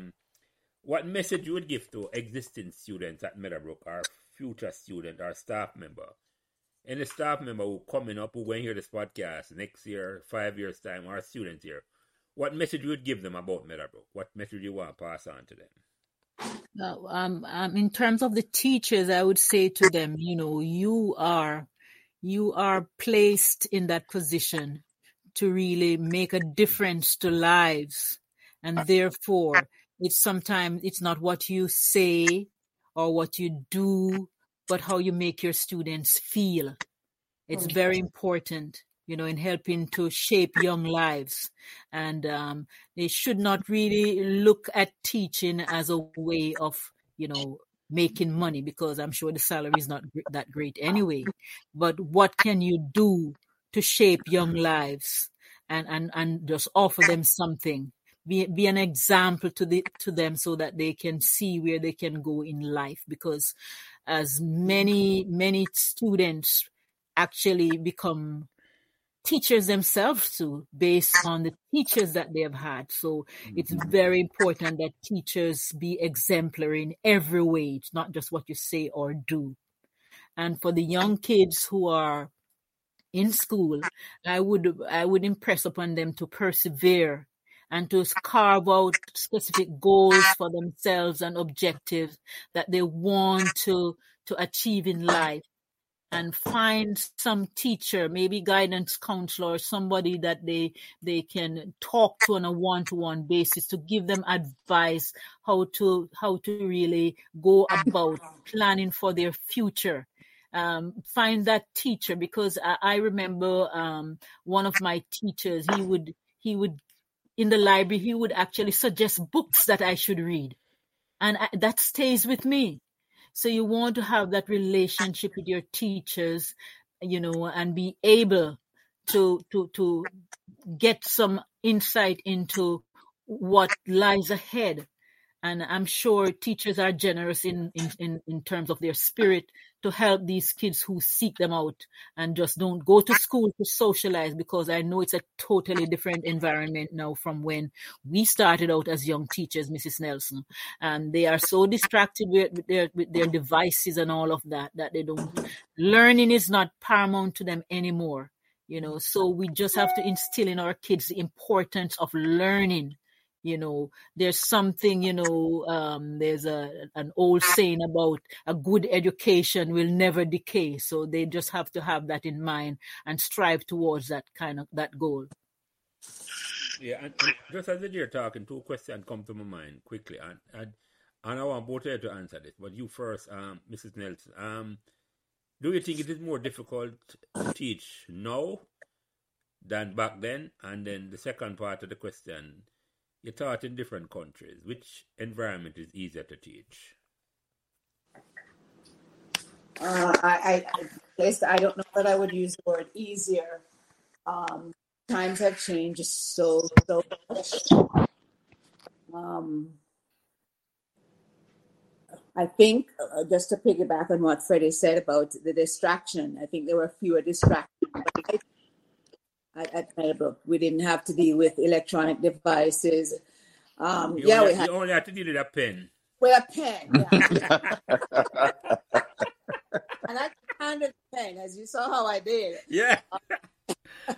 But yeah, so that's different. And yet I know those tools can be used as a part of the teaching environment. You know, if teachers knew how to include them in their teaching, it could work. But bottom line is, was it easier? Then it was easier because you had fewer distractions. I think there are more aids that teachers can use now that we never had in those days. I remember that guest tenor machine. Mm-hmm. and the ink on my fingers. The ink on your fingers, and if you made a mistake and there was something that you had to do and then you had to roll off 25 and then it wasn't enough. Yes. Do I want to go back to that? No. I have explained to the listeners, Mrs. Nelson, what I get sent in a machine. Oh, please. Predated fax machine. Copy machine. You had typewriter. Did we have a typewriter in the staff meeting? I don't remember. But you had to handwrite it, and you had to be very, very careful. This the size of not a regular writing sheet, a bit longer than that. The longer version. The legal paper, they call it. Yes. It was stylus that you use. You could either type, I think, or you use a stylus. I liked my own handwriting, so I would use a stylus. But if you tore that paper, yep, then you're in trouble. So you had to be extremely careful, and then you had to go to this machine, and you had to make sure there was enough blank paper in it. You had to make sure you did it before the office staff left. So there are all these things that you had to be juggling. And you had to spread the ink, I think. The ink, yes. Oh, yeah. Hard to roll around that big drum. Yes. It was so. To the question, was it easier then in terms of aids? No, you had to invent everything. You had to bring in your own supplies that you wanted to motivate your students. Do I prefer? Between Jamaica and Canada, two completely different stories. I think both of them offered me opportunities to grow, and opportunities to learn, and opportunities to share with my students. I can tell you from having taken students from Meadowbrook to Puerto Rico, that was a highlight of my career there. I never thought that was going to be possible economically, number one. The kids were eager, but just exploring that possibility and that opportunity, they all embraced it. So, going to the American embassy to get them their U.S. visa and the visa, and sitting there at, 4:00 in the morning, that was a part of it. It wasn't just the airport. So is it easier now? I don't know how many excursions like that take place in schools. That I don't know to what extent the classroom is expanded to and improve their learning environment. Mm-hmm. Yeah, I remember that the trip, Mrs. Nelson. I remember I wasn't able to go, not because I couldn't do Spanish, but my parents couldn't afford it. But it was understandable. That was quite understandable. So that's why it was such a bold move. Yeah. There was some fundraising, but clearly there are some students who were on it who were not the greatest Spanish students, but had the financial security or possibility to go. So there was that equity issues. I don't think we saw that many students who were not able to be in school or who were impoverished, because everyone wore a uniform. Yeah. So yes. that showed that there was equity there, whereas in schools here in Canada, it's not the same. You can see who is wearing your high-tech stuff and your stuff. Yeah. So. And the teachers are not moved by that, but students are. Yeah. So we're talking about two completely different worlds and situation, and I don't know that it's that fair to compare. Yeah. But there are more opportunities to enhance the learning environment now, but just the same as taking a bunch of kids to Puerto Rico was enhancing their learning environment. So you could go down the line and compare and tick off and contrast, but I think teachers provide a rich learning environment at that school, and everyone who is there and now should be very, very proud of it. Mm-hmm. One of the things I would love to see happening, and I don't know to what extent it is the inclusion in the curriculum of values education. So as far as I'm concerned, a curriculum is not just about math and English and science and geography and history and the rest of it. It's about how to develop individuals, teenagers, to be citizens, to be global citizens, to take care of their neighbors, their community, take care of the environment. That's a big push now. To what extent it's happening, I see some issues with discipline, not at Meadowbrook, but in Jamaica in general. And to what extent can that curriculum include those things that are important? I know there's a course here for kids in Ontario, like civics. And so they learn about their civic duty. Yeah. And I don't know that's compulsory there. Careers is also compulsory. Is that compulsory there? So there are things that you can compare. There are things that you would love to see happen there that would improve that learning environment within Valerie and in the community. Yeah. Sorry. Yeah, that's it. Thanks. Yeah, go ahead, Mrs. Ellis. Yeah, go ahead. You there? I wonder if you're here. Mrs. Ellis?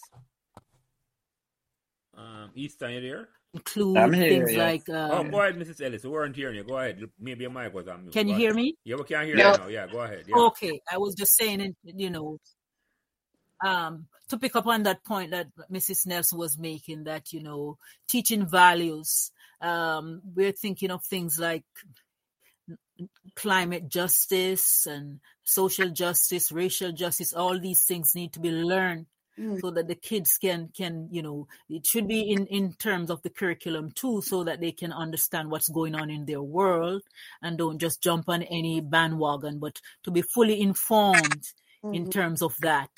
And looking back and in comparing the school back then, systems back then and now, I think parents form a great partnership in these days. I can't recall a lot of parents being so totally involved in their students' education back then. It was mainly the teachers and the students.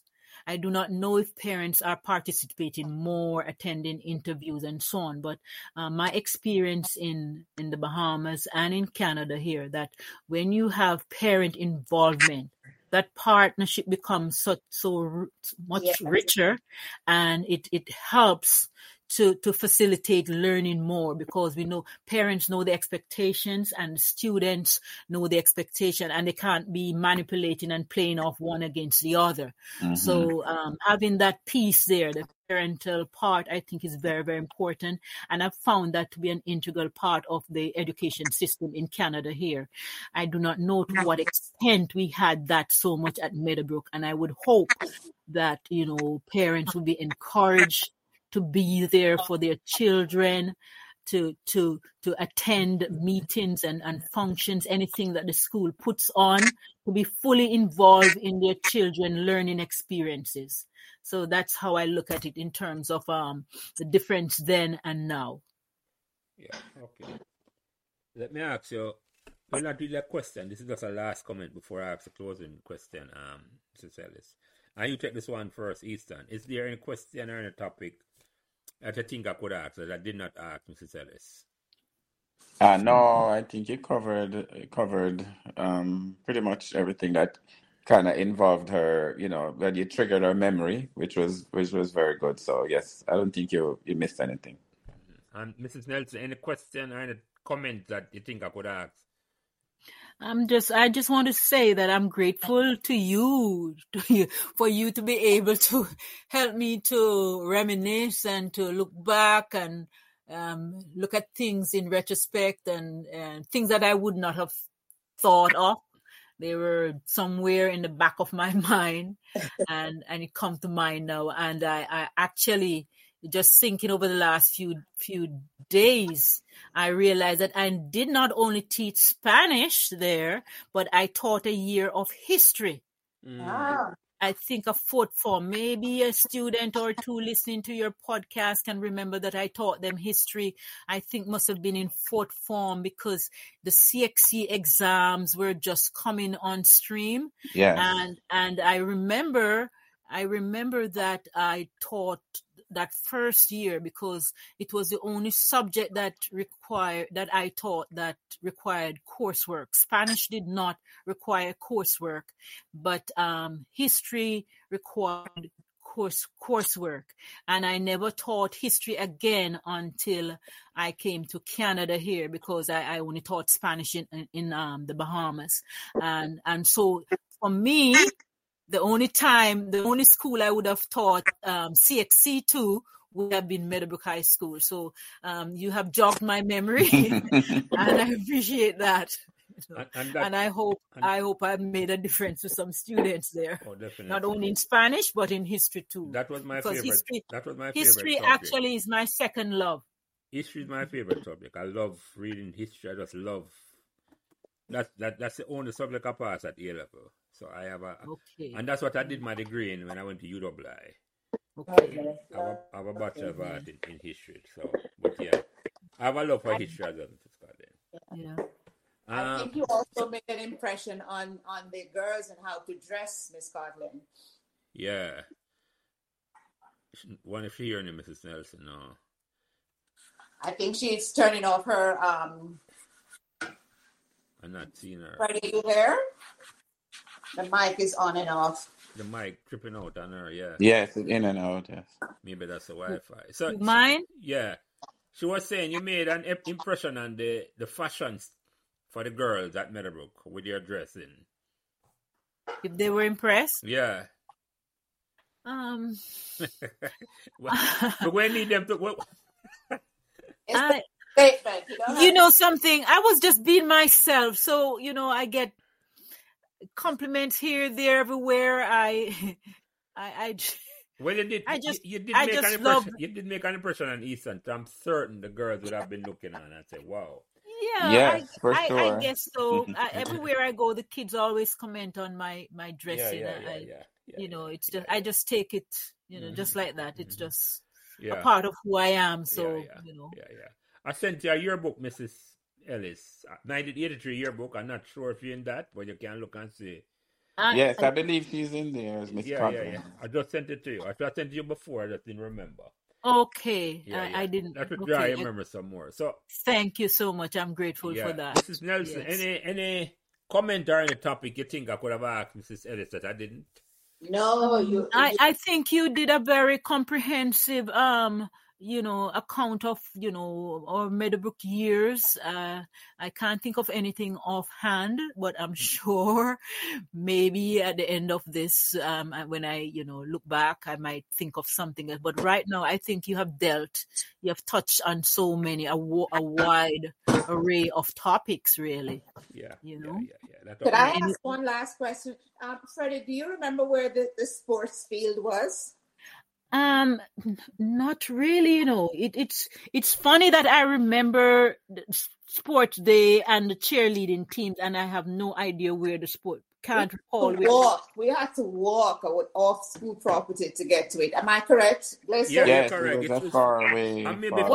Was it at the back somewhere? No, it was called Bottom Field. Was that at the foot of the hill? Bottom Field, yeah. It was weird, and yet it didn't stop people from going. No, it was it was part of the uniqueness about Meadowbrook. The fact that the Bottom Field was separate from the campus. Yes. And the current principal had a big vision for that field, in terms that it's almost like he want to turn it into a second campus. A sports complex. When I spoke to him when I went down there earlier this year. That sounds like a good idea. Yeah. But that's a big vision where I got to put things in place. But that's something I've been talking to him about, and hopefully we can. That's one thing I think we need from this conversation, Easton. A big vision where you can look into and say, you might not live out to see it, but you have a big vision to say, you visualize Meadowbrook having a big multi-sports complex on our bottom. Yeah, so and there's no reason why we never live to see it happen that we can't. No, exactly, Easton. None at all. I just have to start talk about it and talk it up, and I might never live to see it. But guess what? If I put the vision at somebody might be a billionaire who's a past Meadowbrook student, and I say, I like that vision there. I can just give them the money for pay feed. So that's how I say that. Yeah. Can I ask a question? So there seems to be a huge sports focus. Tell us a little bit more about what's happening academically. Do they have a strong computer program? Do they have a strong STEM program, STEAM program, languages? Because those are the areas that I would like to show to find participate in. Yeah. Yes. They do. I think they have a program where they call what's the word they use? Not artificial intelligence, but something similar to that. We have a nice program for that, Mrs. A strong program. Oh, the robotics thing. Robotics, yes. There's a good robotics program there, Mrs. Nelson, and that would be science based. Mm-hmm, so I'm saying academic based, as you're saying. So it is. What about languages? Languages, yeah. But what the principal thinking about Bottom Field, not just about sports alone, I'm thinking about putting additional classroom around there. Okay. It's not just a sports complex, As I just said, it's supposed to bring in the money, but it's like you want to put a second complex. It's like how KC have two campuses. Mm-hmm. That's how I visualize Meadowbrook going forward. Okay. Mm-hmm. Have campus 1 and campus 2, or call down there the Henry Ward campus, or something like that. The same thing in honor the founder of the school. So no, that won't be left out, Mrs. Nelson. Even though I'm sports biased, as I tell you in my introduction, I always remember the academics are important. I am, But let me ask you the last question, Mrs. Ellis. What made Meadowbrook magical? Mm-hmm. What makes Meadowbrook magical? Magical. All right, let me think. Magical. It was a small school, and we learned that it's not the size, but the quality of education that we were able to foster, and the quality of students that came there from. I'm sure they came from all different financial and family backgrounds, and still, you know, we were able to make a difference.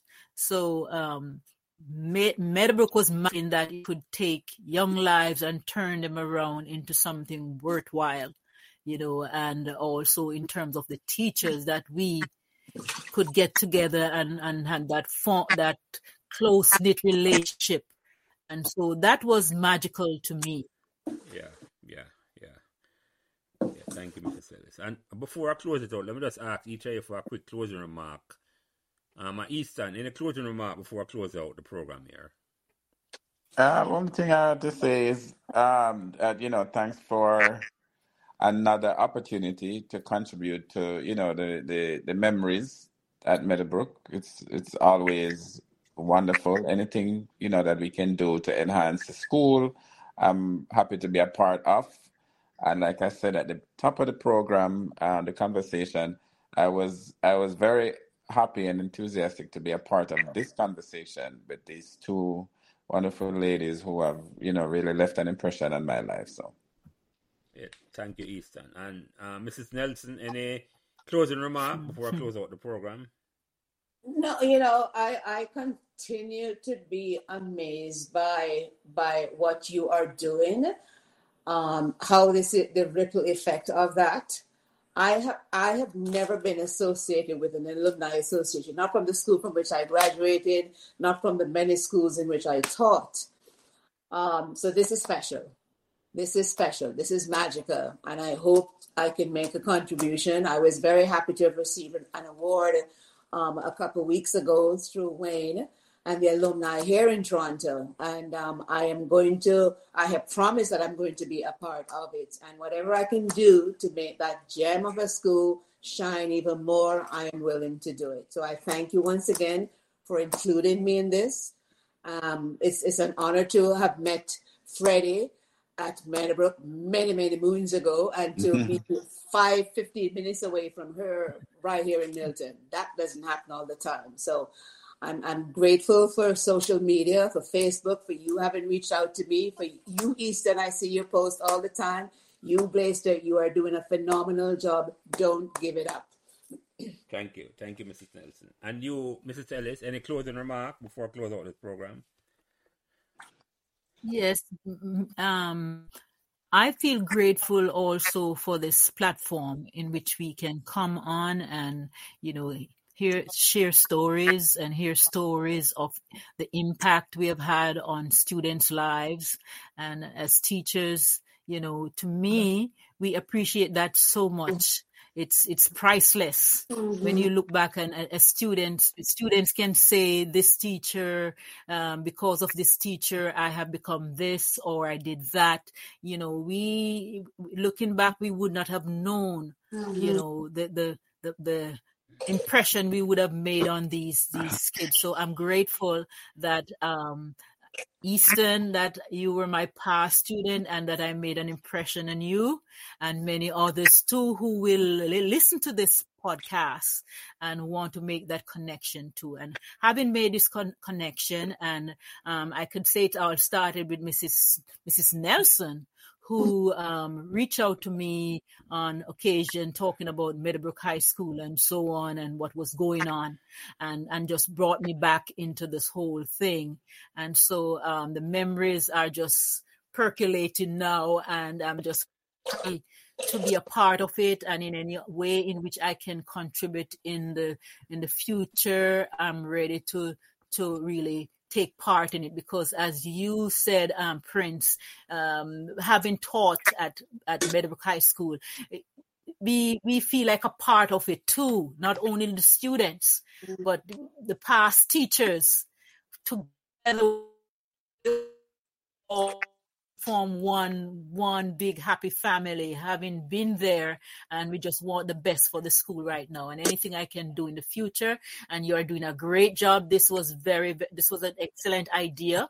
I heard you say that you're also going to, maybe you're thinking of having some kind of program where you do some sort of memories of past or students, you know, teachers, remembering those who have gone ahead. Yeah. You know, I think that's a marvelous idea. So, we are here to support you.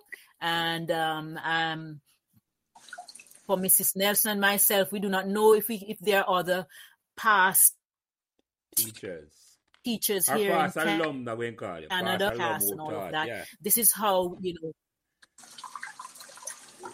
know, as people will, you know, gradually here, the word will go around through social media, and you know, we'll take it from there and do what we can. So thank you very much for the invitation and making me feel so welcome and reliving these memories. It's just wonderful. Thank you, and thank to Wayne too.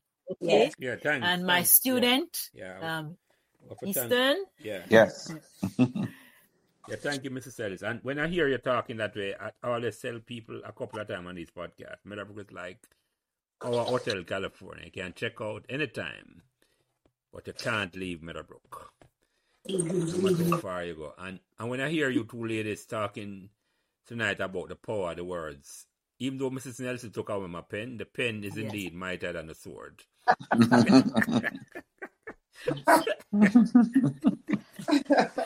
So, ladies, Mrs. Frederica Codling Ellis, let me roll off the planet, Mrs. Valerie Nelson, Eastern Liber, and Wayne, even though you're not here, you facilitated this conversation, and thank you very much. It has been a real pleasure talking to this former teachers, and Eastern for the past 2 hours, and God bless all of us, as I always say, and God bless that great school at 2A Meadowbrook Avenue. The address is right, Eastern, 2A? Yes, very 2A, right. Meadowbrook Avenue, that we can have this conversation almost 40 years later, more than 40 years later. Wow. And it's like, we never skip a beat. So Correct. God bless that great school, and God bless all of us, and you guys have a good night. Yes. And thank you. We'll talk. Yeah, man. Thank you very much. Yes. Yes.